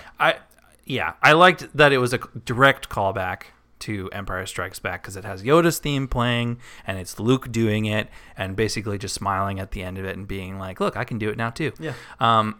I think personally, I wish they had done it in the last movie, but that being said, I'm glad that it happened. And it was really fun to see Rey flying Luke's X-Wing. It was great. With the helmet and everything. With the helmet on and everything. Yeah. Red 5. Yeah. And they even called her call sign ends up being Red 5 by the end of the movie. Yeah. It's pretty great. So we get some other stuff, some I wouldn't call it throwaway scenes, but your explanation about how they're going to try to take out the Sith fleet. Just fun little rally moments where Poe has to take over. He kind of makes Finn his second in charge and they get together. So the plan is loosely that Chewie and Lando are going to go find help, right, and that everybody else is going to go to Exegol because now they've got so Rey's transmitted the directions to Exegol to the rest of the Resistance. They're going to go try to join her there and take out this fleet of Star Destroyers. But that's sort of secondary to the whole thing. It's a convoluted explanation. I'm not even going to bother getting into it because it's just a Star Wars thing. Yep. Fine, doesn't matter. So they get to so Rey gets to Exegol. And goes to find the Emperor. Yep. Finds him, and we see even more of him attached to this appendage. Super creepy. Super creepy. It's a really awesome sequence. Like it's a very horror film sequence. Big time. Just the lightning and the sound effects. like there's a screeching. Yeah, there's a screeching sound that happens every time there's a flash of lightning, and she's like going deeper and deeper into this crypt or whatever he's in. Yeah. And she gets to the throne room where you get to see the really cool Ralph McQuarrie art concept throne. The throne, yeah. But then in the sequence, like she looks at the throne and then like turns around and suddenly like the stands are like full of something Sith or something, or worshippers or something, some sort. I don't know if they're real or if they're like, I know if they're supposed to be ghouls, right? Or, I couldn't tell if they were like Sith ghosts or if they were like more of the like cult worshippers that had been like keeping Palpatine alive. I kind of took it because they're all just shrouded in cloaks. Yeah, they're all just wearing cloaks. I kind of took it as like the disembodied souls. Yeah, of that's Sith what I thought it was too. You know, he explains, the Emperor explains that he's got all the Sith in him. Exactly. You know, and as an explanation for how he maybe kept himself alive, having that much Sith power in you, yeah, I suppose could do sort of whatever you want it to do. Yeah. But yeah, his appearance in that scene in particular, extra creepy. Extra being creepy. Like attached to that weird apparatus thing and having like back to tank serum stuff, and he's just, it's like you can tell there's like no lower half of him, or he's just dangling there. Yeah. Ugh. Yeah, so real creepy. Super creepy. Real creepy. And just again, I want to call this out because it's worth calling out every time. Ian McDiarmid is awesome. The best. Just the best. And yep. I know, like, he's sort of, I mean, this is the character that he plays. Oh, yeah. I have no idea if he's done any other work. Oh, no, he totally has. Yeah, okay. I've seen him in other movies before. Good, yeah. I'm glad. Yeah, no, he's great. Because, you know, Anthony Daniels is not. And so... Why would you need to? You don't need to. But, I mean, as he inhabited C-3PO, Ian McDiarmid inhabits the Emperor like no other person possibly could, and he's great. He's so great. Yep, he definitely invokes that feeling of just pure evil. Yeah, and I think that's one other reason why I was kind of glad that he came back. Yeah, sure. Because I never felt that with Snoke. No, and no. I kind of always thought that there was someone else other than Snoke pulling the strings, even in the Force Awakens. Because they revealed him so quick, and everyone was like, who the hell's this guy? And they never really explained what his like greater mission really was as leader of the First Order, the Supreme Leader. So I feel like it made sense to have Palpatine come back. I was relieved that Ian McDiarmid got to play him again, and it felt like there was a little bit more weight there was a little bit more I guess like suspense. It was a little bit more. There was more tension because you know who Palpatine is, and he's a really evil dude, and there's no way around that. There's no ifs, ands, or buts about it. He's just evil. Really, really freaking evil. Yeah. So I liked that part of it. The space, this is very much this whole last sequence very much mirrored Return of the Jedi. Oh, yeah, absolutely. In that we had a space battle and a cut between a throne room space battle and thing. It's Palpatine tempting her. Yeah, so he wants her to kill him. Yep. In order for his essence or his spirit to go into her, so she'll be Empress. Yeah, which I feel like didn't make any... I mean, okay, it made sense when they were doing it, but it didn't make sense for him to want to have Kylo kill her the whole way through the movie. Yeah, I sort of felt like that was Palpatine playing Ben. Okay. In the way that he played Ben via Snoke. So, like, he knew that he wasn't going to actually do it. Yes, he was just forcing her there. Gotcha. It's just a way to force... Just to push her further along. Just a way to... destiny. Yeah, just a way to force her... Strike me down with all of your hate and your journey towards the dark side. Yeah, it was literally the same sequence. Like, it's the same scenario almost. Except there was no Vader there to prevent Luke from, you know, cutting him down. The only difference is that Emperor wanted... Luke as his apprentice. Yep. This Emperor literally wants Rey's body. Yeah. As a means of being capable enough to, you know, continue ruling the galaxy for as long as he possibly can. And all this time, while she's been, you know, trying to get in there, she's sending her signal to the rebels to let them know where she is so that they can find Exegol, and they're like getting their team rallied. Yeah. Well, yeah. The resistance. About that. Yeah, and they get there. There's no one. They send Lando and Chewie off to...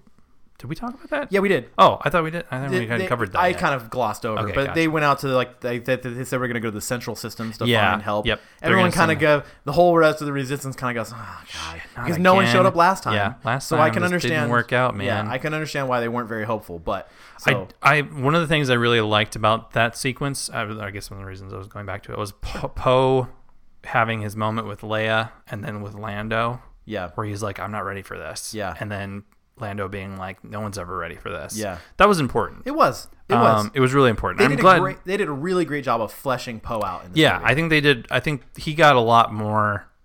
There were a lot of things looking back at The Last Jedi that made sense for what happens with Poe, and I think in this one he gets that kind of same treatment, that same kind of opportunity to rally people. I don't think it ended up being that like, oh, he's the fearless leader we've always wanted type feeling. It just ended up being like, okay, yeah, he's still the same hot-headed, fearless pilot guy. Yeah. I mean, obviously he's changed a little bit, but it's he still seems like the same character pretty much the whole series. Yeah, but he's grown. He's definitely grown. What I liked was that The Force Awakens was definitely Finn's movie, as far as characters other than Rey and Kylo. Yeah. That was Finn's movie. This one was definitely Poe's. Yeah. I felt like Poe got the most development in this movie. Yeah, but I felt like they were trying to do a Han Solo maneuver with Poe and be like, a little bit, he's growing from this kind of hothead to this general. Yeah. But as we know, Han ran away from all that. Yeah, exactly. Yeah. Because at the end of it, but either way, I wish he had been flying the Falcon instead of Lando. That's all I'm going to say. Okay.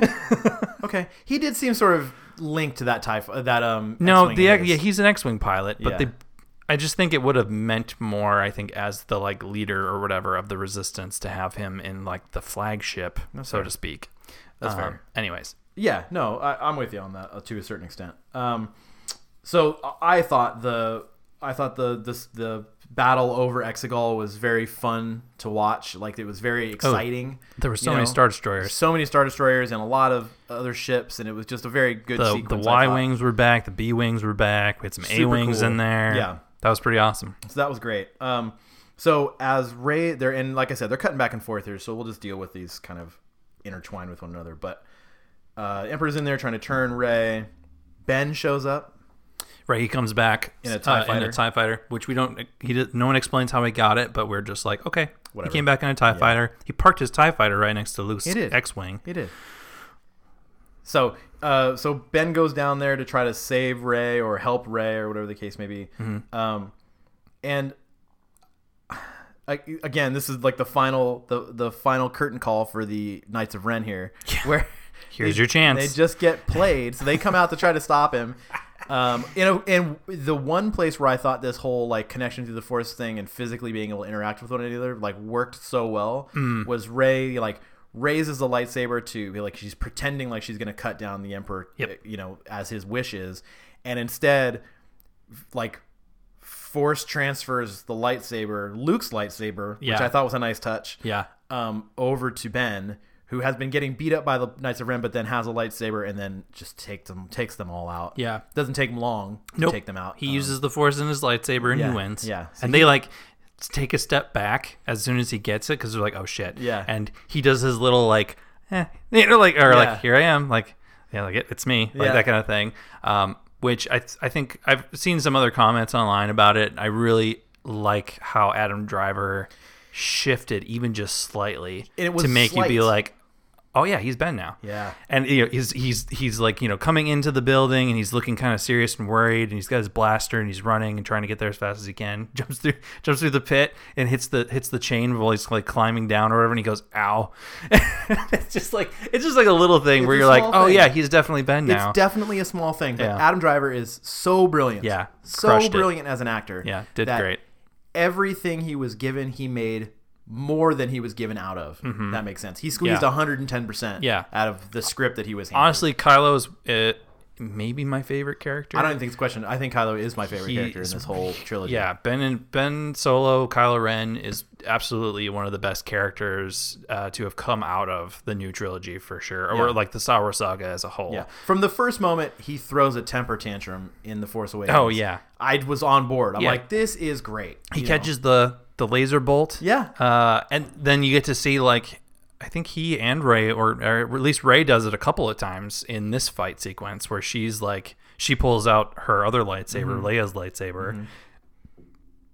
and she's fighting the like Imperial guards or whatever that she's surrounded by, mm-hmm. and she uses the same maneuver where she like either sends a blaster bolt like to a different direction, she redirects or she like sends it to a different like one of the guards or something like to hit them instead. Yep. So it's a cool little, just a little thing like that where it's like, oh cool, we hadn't seen that before, and now she's doing it too, and that's awesome. Very cool. So they join up and they finally get together and they join to take on the Emperor. My favorite moment of the movie. When they're both holding the lightsabers? When they both, like, they make the look at each other, they both got their lightsabers, they turn to the Emperor, and they both go into ready stance. Yeah. And it's just like, yes! Yeah, that's exactly what I wanted. That's all I ever wanted. Now, okay, so here is where I wanted them to do it differently. And it means certain things that they introduced earlier have to be retconned as well. So I'm going to talk about that in a second. Yep. I do want to touch a little bit on the rest of the firefight happening overhead. And, you know, I thought it was very cool that Lando showed up with all the help. Yep. It was a little over the top. It was fun. There was a lot of ships. I mean, they had a lot of Star Destroyers, so obviously there was a lot of Rebel ships or a lot of... I liked that. The funny part was like, what is it? The Admiral General Pride is like, you know, they don't have that many, you know, they don't have that kind of fleet or whatever. And the other guy's like, that's just people. Yeah, because it's not a fleet. Yeah, or it's not just a navy. Yeah. It's just people. They're just people. And that part, like, that made me laugh out loud. Resistance is people. We're just people. So, like, you know, everybody and their mothers is, like, flying out to attack this Imperial fleet, I guess. And we got Wedge back? We did, for that hot second. We got Wedge as the gunner on the Millennium Falcon. Yep, that was... I'm not going to complain. I'm not because about that I'm happy. I'm happy as hell that he was back, and he even had a line. Yeah. He says, "Good flying, Lando." Yeah. I wish to hell that he had been in an X-wing. That's the only thing I would have. Thing I would have changed about that. Yep, I agree. I agree. But it was cool to see Dennis Lawson back. Yep. He famously didn't want to come back for The Force Awakens. Yeah. I'm not sure how much money they had to dump on his doorstep in order to do it, but uncle of Ewan McGregor too. That's right. Yeah, so that's really cool. Wedge Antilles, back in action. So that whole sequence is fun. It's a lot of fighting. It's a lot of blowing up of ships, and so there's not a whole lot to say there other than the tide turns as the battle in the throne room starts to turn. So let's talk about this last sequence here and how you would have changed it, because for me,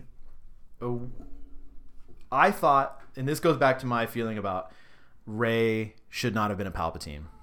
So I was definitely okay with the idea that Kylo, and at this point that Ben and Rey are a dyad in the Force, right? Sure. I like that concept that they are two sides of the same coin, that they're connected in this way that you can't really explain. That's all well and good for me, and I think that's something that it really was effective here. Yeah. But it should have been enough motivation for the Emperor to eliminate them so that only the Sith could... Like, right from the start. Right from the start. It should have just been enough that I have to take both of these people out in order for the Sith to continue on. And especially when he realizes they're a dyad and pulls the Force. Because he doesn't know it right away. Or at least he makes it seem like he didn't realize it. Yeah, because then he starts to pull the life force out of them and realizes, holy crap, it's like regrowing my body here. He's like regenerating by draining the Force energy from them. So he drains the energy out of the two of them and then gets back into like classic Emperor form. He doesn't have to be connected to the apparatus anymore. He looks like the Emperor again. Yeah, he can walk around. It's still old, but still yellow-eyed. And I'd have thought maybe he'd sent himself back to maybe a few years younger. Old Sheev Palpatine. Maybe just a few years younger. Yeah, I don't know. Anyways. More intimidating as... That would have been something. What if they had made him? If they had done like de-aging with Ian McDiarmid and made him like really young, that would have been cool. That would have been really cool. And then there's a lightsaber fight between the three of them. Oh, ooh! One other cool thing they could have done, but they didn't. Man, they didn't do it. I didn't even think of that. That would be amazing. Anyways, you get that one for free, Disney. Too late. Too late. I know. No, my son is still alive. So okay. Yeah. So very, very quickly here, the thing that assuming that they had not made Rey a Palpatine, let's just say that didn't happen. One of two things I thought should have happened at the end of this fight: either both Rey and Kylo should have died, or both Rey and Kylo should have survived. My thoughts exactly. Okay, so is that how you would have changed the ending too? Yeah, specifically that, but I also would have had it so that she didn't take the Skywalker name. Yes, we can get to that too when we get to the end. I don't think that made any sense. I mean, it did make sense for what they were ultimately, I guess, trying to say, but I don't feel like it was as impactful an ending as it could have been. Yeah, I agree. I think it would have been way more impactful if they had both died sacrificing themselves to stop the Emperor, and also at the same time bringing balance to the Force, because that would have been the end of both the light and the dark. Yes. By leaving just Rey, all you're doing is opening the door for balance to return. And when you talk about balance, if all there is a light side Jedi, is you are eventually going to get a dark side Sith. Eventually. Yes. So this bothered me. Yeah. This bothered me a lot. Me too. I liked the way they handled Palpatine shooting the Force lightning into the sky. It was super amazing. It looked really cool. It looked especially cool. Like the overhead shots when it was like coming at you. Yeah. That was just an awesome effect. Yep. Just a super cool effect. I also loved when Rey reached out through the Force and heard the voices of all the other Jedi. That was a really nice touch. And the fact that they included the way I heard it was Alec Guinness was in there. Yep. Ewan McGregor was in there. Yeah. Liam Neeson was in there. Yep. Ahsoka was in there. Yep. Which was awesome. Freddie Prinze Jr. was in there, who does the voice of what's his name on Rebels? He's the other Jedi on Rebels, the older one. Kanan. Kanan. Yeah, he was in there. Yeah. There's a whole list of them in the credits. Yeah. At the end of the movie. Sam Jackson was in there. Yoda, Frank Oz was in there. Yoda was in there. Obviously Mark Hamill was in there. So it was a really cool scene. Very effective. Yeah. I love that. Yeah. The only thing I didn't like about that sequence was at the very end, it's Luke and he says the Force will be with you always. But in the trailer, it's clearly Carrie Fisher saying always at the end of it. True. And I really wish they had kept that, because it was like just that extra like her voice should have been in there too. You're right. But it wasn't there. So anyways, the little thing, but I did really like that element of it. Also Hayden Christensen. Yes, and Hayden Christensen. Thank you. That was the last one that I wanted.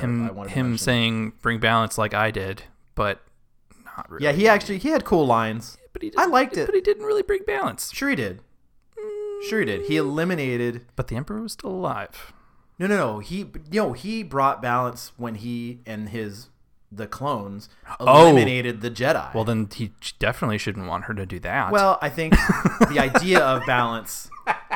The idea of balance was the only thing. And I think they have a very skewed perspective on balance for this film. It's the same reason we were talking about before. It's just like you can't really have it one way or the other. Like you're either going to be having a light side of things or another side of things. And having the voice of Anakin there to say, bring balance like I did, is just like running home that notion that you have no idea what the fuck balance means. It's true. It's true. Which, again, that's honestly the biggest thing that I would have changed about the movie. Yeah. We talked about the ending is the biggest thing that I would have changed. Yeah.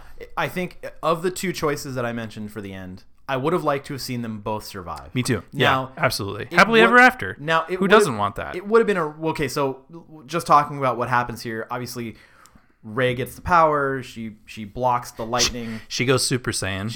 She blocks the lightning with the two lightsabers, turns it back on the Emperor. Emperor dissolves. Holy crap. That was disgusting. Yeah, and very super graphic. Very Indiana Jones. Temple of Doom. Straight up melted him. Not Temple of Doom. Raiders of the Lost Ark. They're all like melting, their flesh is like melting off of their bones and stuff. Like that was creepy. It was creepy. It was like creepy. Not what I was expecting at all. No, but the effort kills her.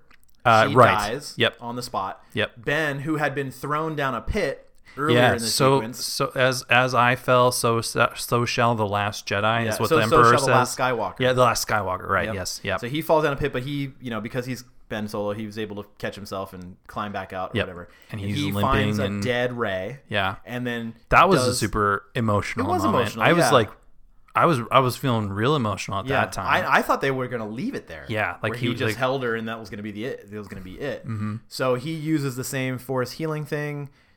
Gives over his remaining life force to Rey. She wakes up. They have their Reylo kiss. Everyone was wondering if they were going to have the Reylo kiss. I wasn't expecting it at all, but when it happened, I was not upset. I was not upset with it either. I thought it was really sweet. Yeah. And then he died, which I hated the pasting on that. I did too. I don't know if you noticed, but people definitely laughed. Oh yeah, it was comedic the way that they cut it, because they kiss and he smiles and then he kind of like starts to fade a little bit and literally just keels over, and Rey is just like, wait, what?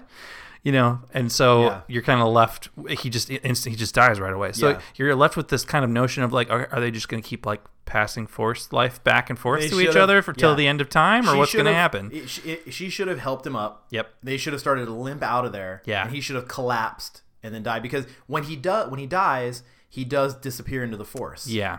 Yep. Right. Yep. And at the same time, Leia disappears into the Force. They cut back to the Rebel base, and she disappears into the Force. So it wasn't handled very well. I think I think what they were trying to show was that even though they died, even though Kylo and Leia die at that moment, it's another kind of send-off, or another representation of how Rey is carrying on their legacy. Yes. She carries them with her. She's carrying all Jedi. Yeah, she's carrying all of them. And specifically those two characters, because they impacted her life so much. Yeah. And we'll get into how they represent that visually later in the movie. So, yeah, and literally. But again, if I were to change it, I would have kept them both alive. The only problem I can see with that is the Resistance accepting Ben Solo back into. So that's, I think, one of the more interesting elements of what could have happened is if they had allowed it to be a path of redemption for Kylo, right? Because at this point he comes back and he's, you know, redeemed himself in the eyes of Rey. Yeah, but he's not murderous. He's still done a lot of really bad shit. Yes. So that would have been stories for them to tell afterwards, or build upon the notion that like, okay, he did come back around to do the right thing, but he's on his own path of redemption, and you know, maybe he doesn't feel like he'll ever really be accepted in the group, the core three or whatever. They also could have played it where, you know, him and Rey essentially just leave to be alone. Yeah, you know, sure. And not, you know, further things, because ultimately what we're both getting at here is that if they were truly going to end this series, if it was really the end of the Skywalker thing, they had to eliminate both the Jedi and the Sith. There had to be no light dark left. It just had to be. Otherwise, the cycle continues. What the saga is all about, is how the cycle continues if you keep doing the same things. Yep. That's. Oh, God, it's just, it's so frustrating. It's a very cynical thing for Disney to have done. It's a very cynical thing for Disney. It's disappointing in a lot of ways, because I feel like it's not really. It's a low hanging fruit. It's a low bar. It's a low move, even for them as a marketing entity, because it's like you're already going to be able to build off of all of these. You've been building off of it. If Star Wars has taught us anything, is that you can build off of shit and still market stuff and whatever, and have movies and whatever you want. But the core of this story, the core of the saga, making it episode 9, that was the thing that I was really looking for in this, and one of the main reasons why it's not my favorite Star Wars movie.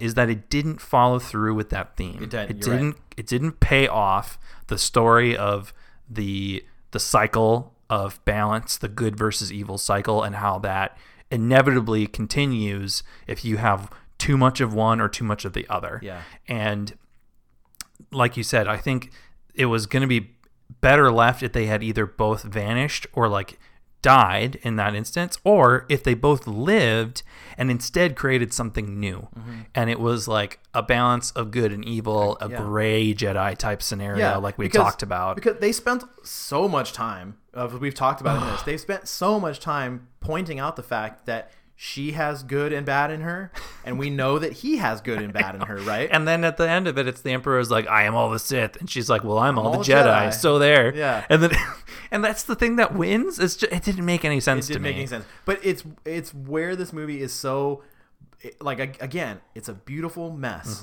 It is the finale of this movie, the climactic battle of this movie is so satisfying on so many levels. Yeah.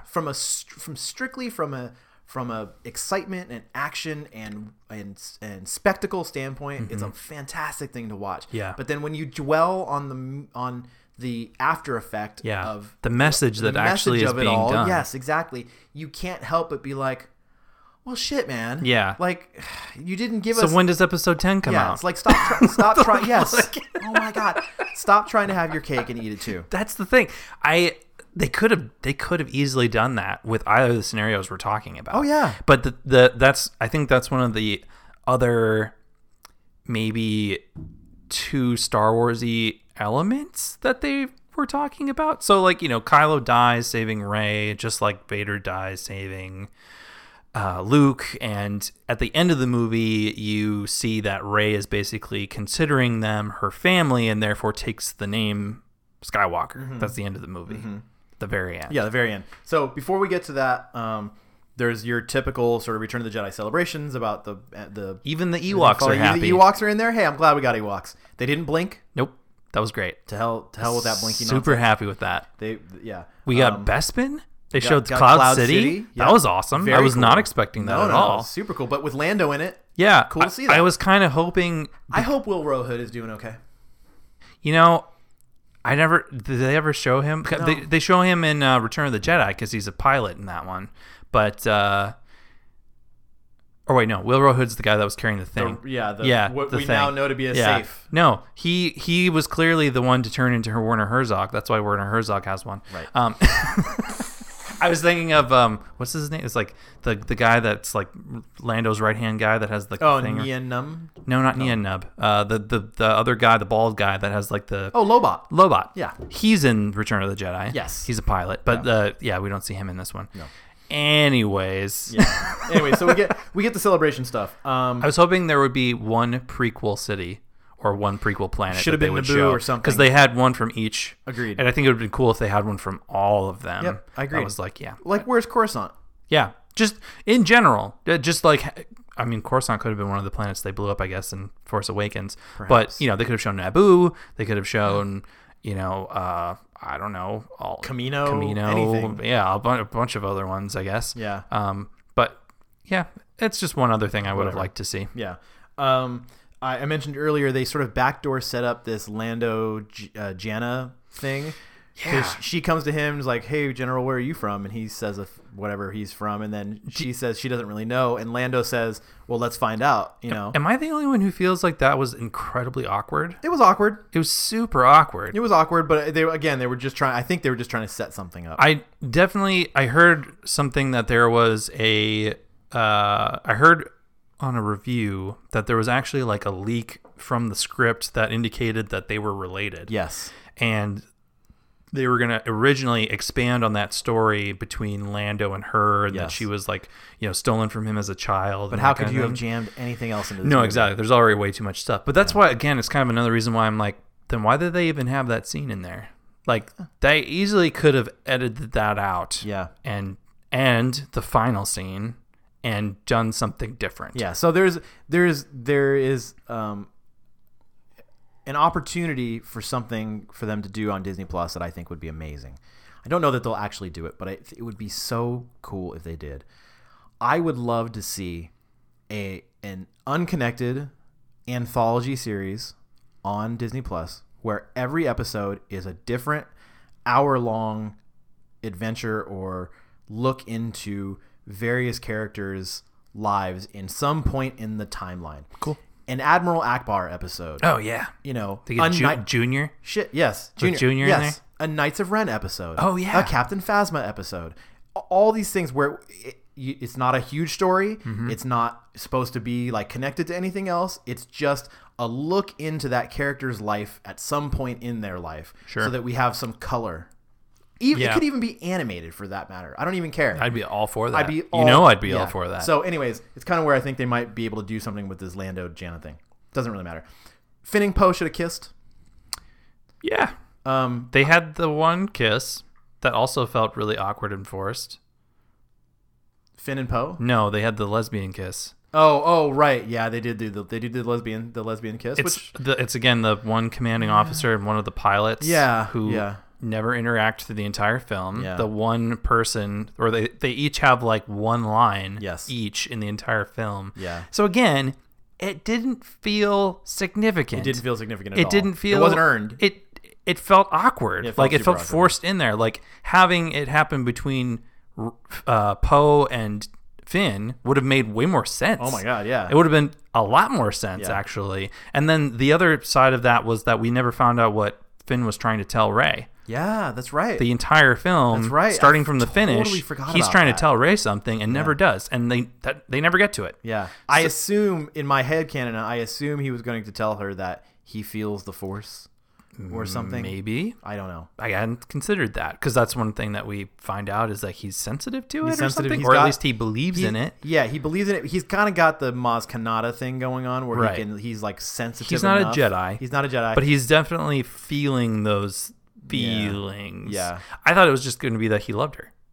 Yeah, maybe. Because why else would you say that when you're dying or thinking you're about to die? Yeah. Like that was the whole point. Is like they're in the quicksand or whatever, and he's falling through the quicksand with both of them. He's like, Rey, I have to tell you something, or I never told you. And then they fall into the catacombs or the pits or whatever, and he's like, or she says, "What were you going to tell me?" And he's like, "I'll tell you later." And Poe says, "When Poe's not around." It was a good moment. It was really funny. It was really funny. You didn't ask about me, Master Poe, but I'm fine. And then we get the most ham-fisted fan service moment of this entire movie. Yeah, when Maz Kanata gives Chewbacca a medal. Stupid. It happened in the comics already. It did. He's got two medals now. I just look. I've said it already on this episode. I love Chewbacca. Yeah. I want Chewbacca to get his just due all the time. I thought she was going to kiss him. Yeah, or something. He should have gotten a medal from the outset in A New Hope. That's a major injustice that has happened. But the fact that like he gets one now. Is just so stupid. And there's even a little clip. I didn't notice it the first time. I noticed it the second time around when they pan away from the group having their celebration. Yeah, he's showing it off to C-3PO. It's like, come on. Totally noticed that the first time, too. Stop it. I was like, God damn it, just you guys. Stop it. Dumb. So anyways. I get it. I understand what you're trying to do, but I think it was exactly like you said, ham-fisted. It should have just been the lesbian kiss, the soldier or the pilot and the officer kiss. Mm-hmm. Poe and Finn kiss, and then Maz and Chewie kiss at the end, and then we can just say "fuck you" to all the homophobes out there. I do like that. I do like that the inconsequential lesbian kiss apparently snuck past the Chinese censors. Oh, really? Yeah, that's great. Oh, nice. Yeah. So are they even like they're still showing it? Still showing it. Nice. Yeah, that's good. Anyways, I find freedom to love for all, even in China. I find that super funny. Okay, so the end of the movie is Rey has gone to Tatooine. The end of the movie. I thought that was going to be the end of it right there. Yeah, me too. When they like fade out and it's nice and everyone's celebrating. Would have been Return of the Jedi. Yeah, I know we have sort of mixed feelings about this whole Tatooine thing. I liked it. I thought it was a nice bow to tie on the end of this series. It was funny. She's in the Millennium Falcon. She goes over some Jawas, and we both at the same time.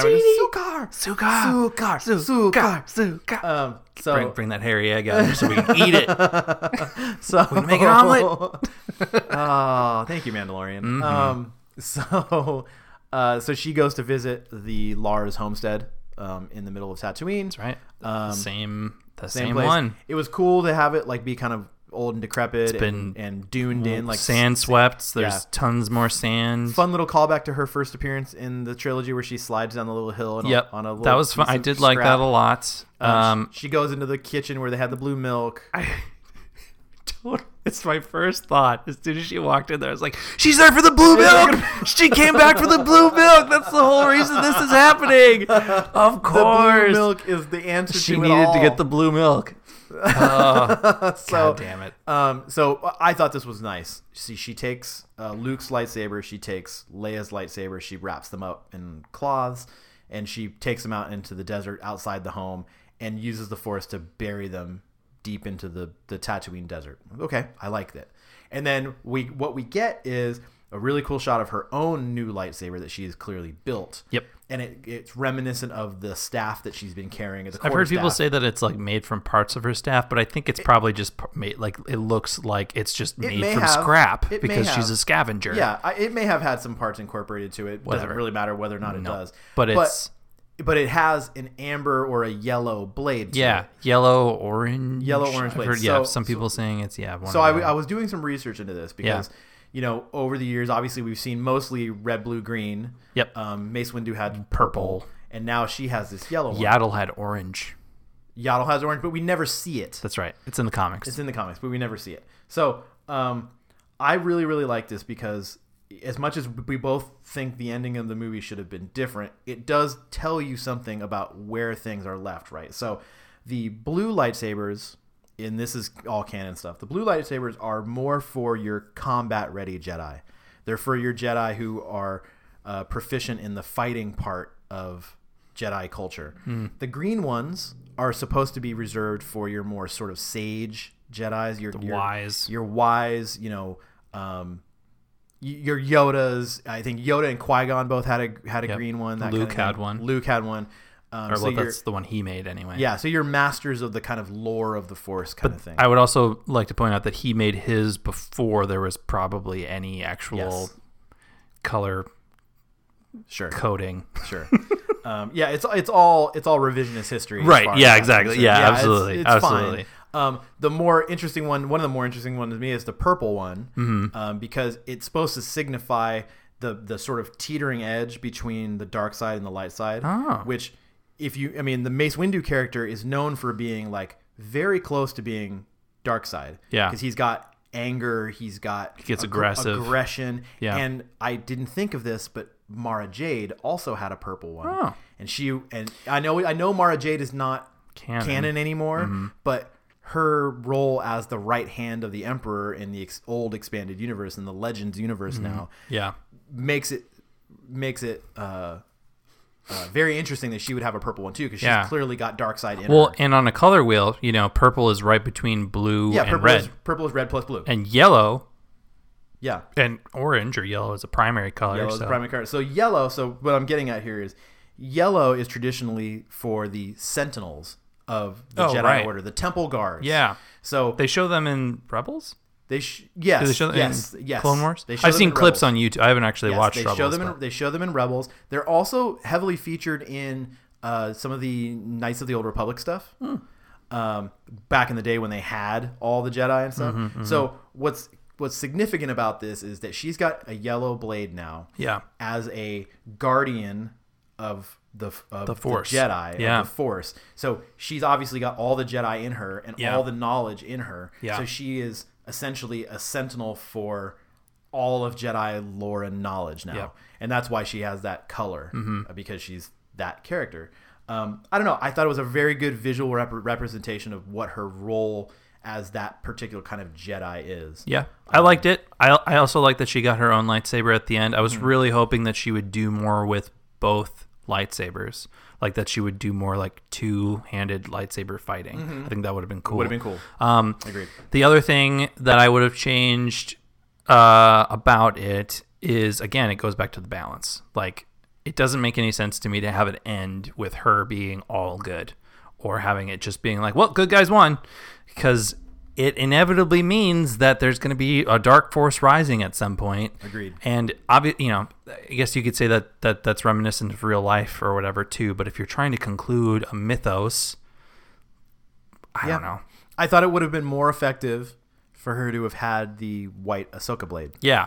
A white blade would have made sense if she was doing the like gray Jedi thing. Yep. If she was like, well, yeah, I'm not going to be all light side and I'm not going to be all dark side. I'm going to be in the middle. Yeah. And I'm going to I'm going to single-handedly have balance, bring balance. Well, Force, I think the whole idea of balance is a greater metaphor for our own personalities, our own like individual emotions and feelings about things.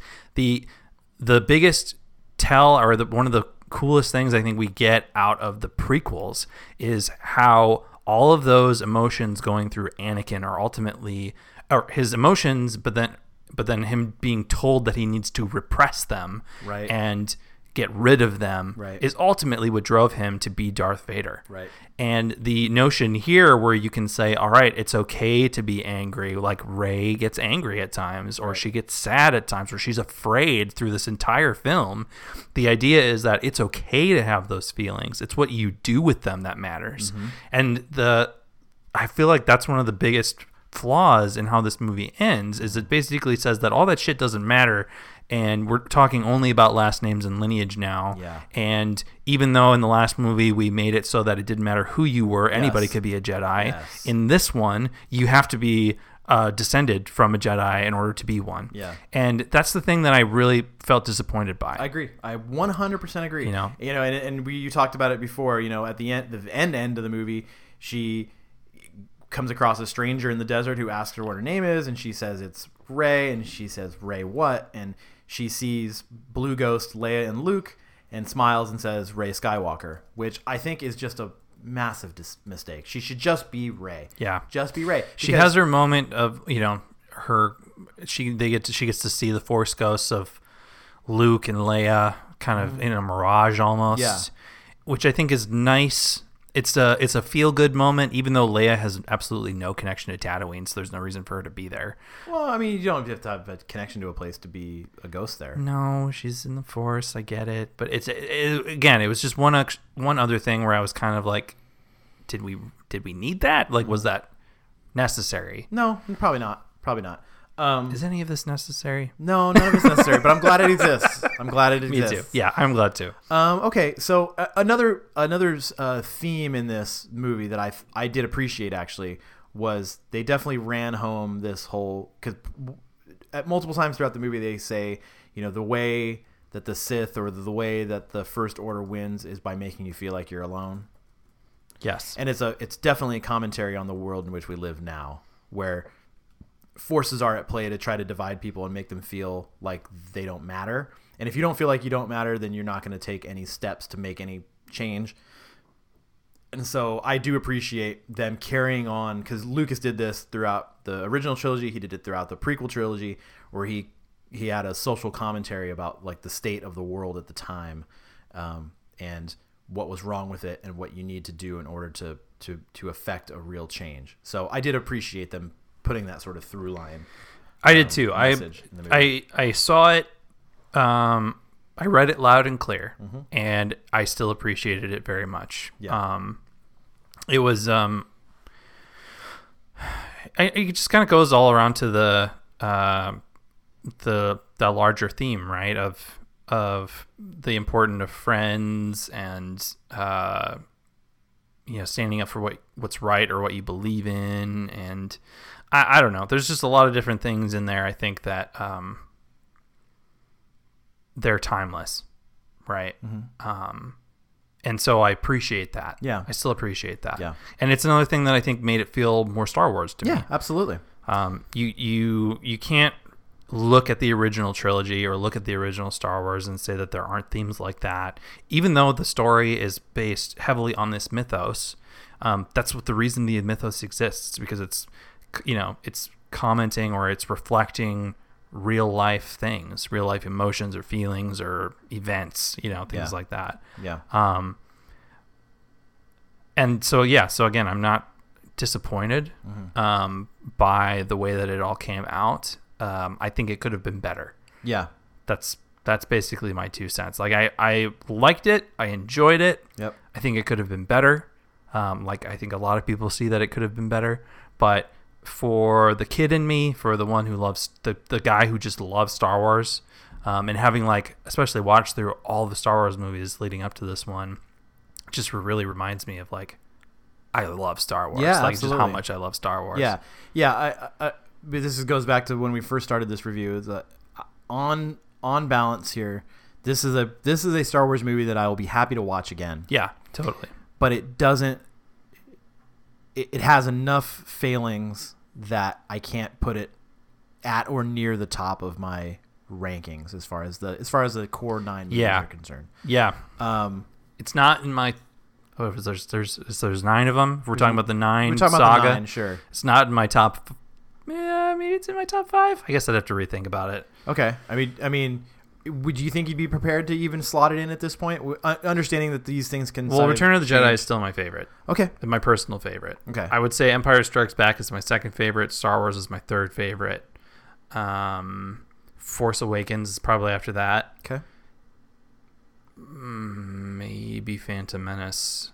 Wow. I mean, hey, part of me feels great. Like I have to rewatch Last Jedi because again, like I've watched it again, because that's probably the one I've seen the fewest amount of times, even now, for obvious reasons. Even now, since Rise of Skywalker has only been out for 3 days, and I've seen it for 3 days, I've seen it more times than The Last Jedi. But yeah, no, I like, you know, I don't know, maybe it would crack the top five. Get back to me on that, because I feel like one of the things that this definitely made me want to do is watch all three of the new trilogy together, like in a cohesive marathon. Agreed. I definitely agree with that. Yeah. It's an interesting thing for me because, you know, the way I view Star Wars, and I think this is kind of consensus, not consensus, but I think it's the general feeling among Star Wars fans. There's only really two quote unquote perfect Star Wars movies for most people. I know you just said The Return of the Jedi is your favorite, and that's a perfectly valid opinion. But for most people, there's two really perfect ones, which are obviously the original and The Empire Strikes Back. There are a handful of really awful ones for a lot of people. Attack of the Clones. Pretty much always ends up at the bottom. And The Phantom Menace, which is, I was surprised you put The Phantom Menace as high up as you did, but a lot of people view that one as just totally unnecessary, to the point where there are suggested viewing orders that omit it completely because it's not necessary. Yes, let your hate flow through you. I don't buy into that. It's not my favorite. It's actually at the bottom of the list. But so for me, really, yeah, over Attack of the Clones.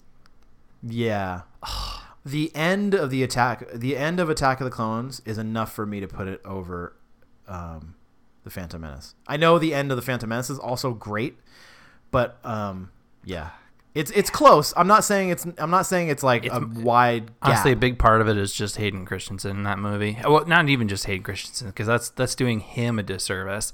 I feel like the story between him and, again, this is just a part of a larger topic, but like he's so creepy in that movie. He's creepy. It's so messed up. He's creepy in the movie. Okay, so I hate sand. So for me, I think it's Empire. Yeah. Episode 4. So I think it's Empire, the original Star Wars. The Last Jedi is probably 3 for me. I'd say...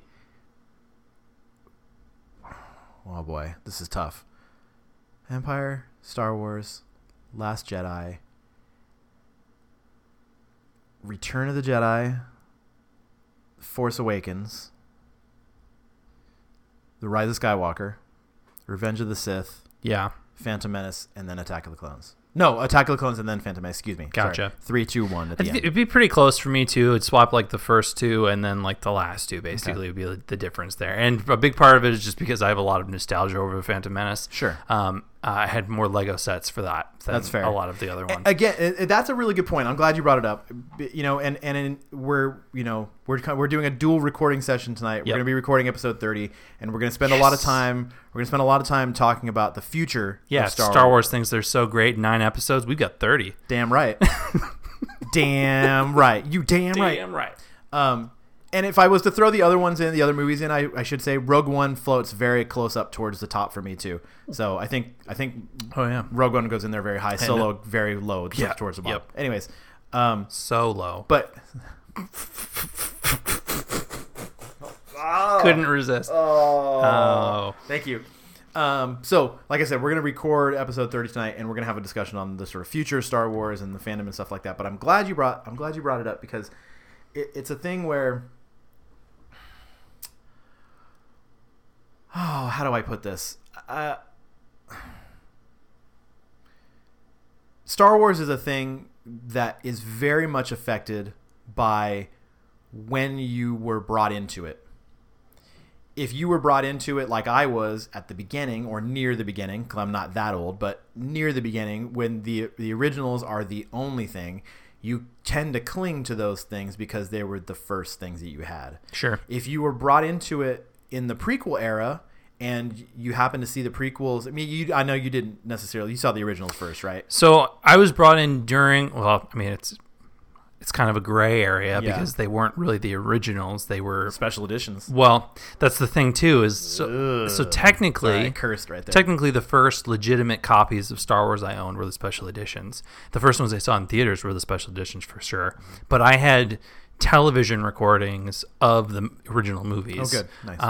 on VHS. So like my parents and my grandparents would record movies on videotape on their VCR. We all did, yeah. And I had my first exposure to Star Wars was on the same tape as Willy Wonka and the Chocolate Factory. Cool. So I'm still conditioned to think every time at the end of Willy Wonka and the Chocolate Factory, the credits start rolling and Star Wars is supposed to start right after it. Yeah. But I had the original cut, or at least one of the original cuts of Star Wars on that tape. I had to, fast forward through commercials in order to watch it all, but it didn't have any of the special edition content. Eventually I got those on VHS too and DVD and stuff like that. But the point still stands, right? It's when you came of age. Yeah. I was 11 when episode 1 came out. Right. Exactly. So I definitely hold that one in higher esteem. And don't get me wrong. We've talked about it on the show before. I have a lot of nostalgia for the prequels too, because those came out at a time when I had the opportunity to go wait out overnight and have those experiences, that crazy anticipation for those movies and all that kind of stuff. So those are experiences that stick out in my brain. Mm-hmm. But it does really matter when you came of age for these movies, because there are a lot of kids out there now who The Force Awakens is the be all end all of Star Wars. Yeah. You know, that's what they knew what Star Wars was. This is their trilogy. So I can't sit here and be in judgment of people who like the prequels or who love these. No matter what, it's subjective. Yeah, it's totally subjective. So I don't want to I don't want anyone to take this as my rankings are right, your rankings are wrong. Yeah. Everybody else can, eat a dick, and I don't care. And I think that's one of the and we'll get into this, I think, with the talking of the fandom and everything, but it's important to recognize that because it's subjective, we all have our own personal stakes in it. Yeah. But the thing that's beautiful about it, and the one thing that makes, I think, Star Wars timeless and so powerful across the entire world that we live in, is that it connects so many people together. We all share a passion for this storytelling, this specific universe or this story that's being told. And we can, no matter who you are, where you come from, whatever your background is, if you love Star Wars, you can connect with another person who loves Star Wars. Definitely. And I think that's one of the other beautiful things about this new trilogy too, is it's just going to kind of continue that through a new generation. Yeah, absolutely. All right. Well, that was a really good discussion. There it is. I'm glad we got to talk about it. Me too. I'm glad we had this sort of outlet for this. It seems like it's going to be probably one of the most positive reviews that's been out released so far. Oh, definitely. Yeah, this is so no mistake. This is a very divisive movie, just in the same way that Last Jedi was. Just in the same way that Empire Strikes Back and Return of the Jedi and all the other movies have been, I guess. Yeah. But, really the only universally loved one was probably the original Star Wars. Yeah. And so, I'm glad we were able to do it. If you've been with us this whole time, thank you for listening. I hope you enjoyed the review of this movie. I hope you enjoyed the movie in general. Yeah. I know we talked a lot about its flaws, and like I said at the top, it probably sounds like I don't like this movie. There's a lot of things to love about it. But there's a lot of stuff to love about this movie, and I hope everyone gets a chance to see it multiple times, because I think you start to pick up good things if you see it multiple times. Oh, yeah. And like I said, we're going to be recording episode 30 here, so please give that a listen. That should be a very entertaining episode, because I'm staying away from getting too much into the future of Star Wars here, since we're gonna tackle it in that episode. So. As I mentioned on episode 29 of the podcast, if you're listening to us on a stream or a podcast service that allows you to rank or leave a comment or give us a thumbs up or a follow or whatever, please do that. It helps us reach people that we can't reach otherwise. We appreciate you. And so anything else you want to say before we sign off? Thanks for being here. May the Force be with you. Yes, may the Force be with you. Always. We'll see for the next whatever Star Wars movie comes out next. We'll see. We've got the Mandalorian to finish off too. We got the Mandalorian, absolutely. All right. Well, for Andy, I'm Adam. This is the Hella Nerdy Podcast reviews Star Wars Episode 9: The Rise of Skywalker. So until next time, stay hella nerdy.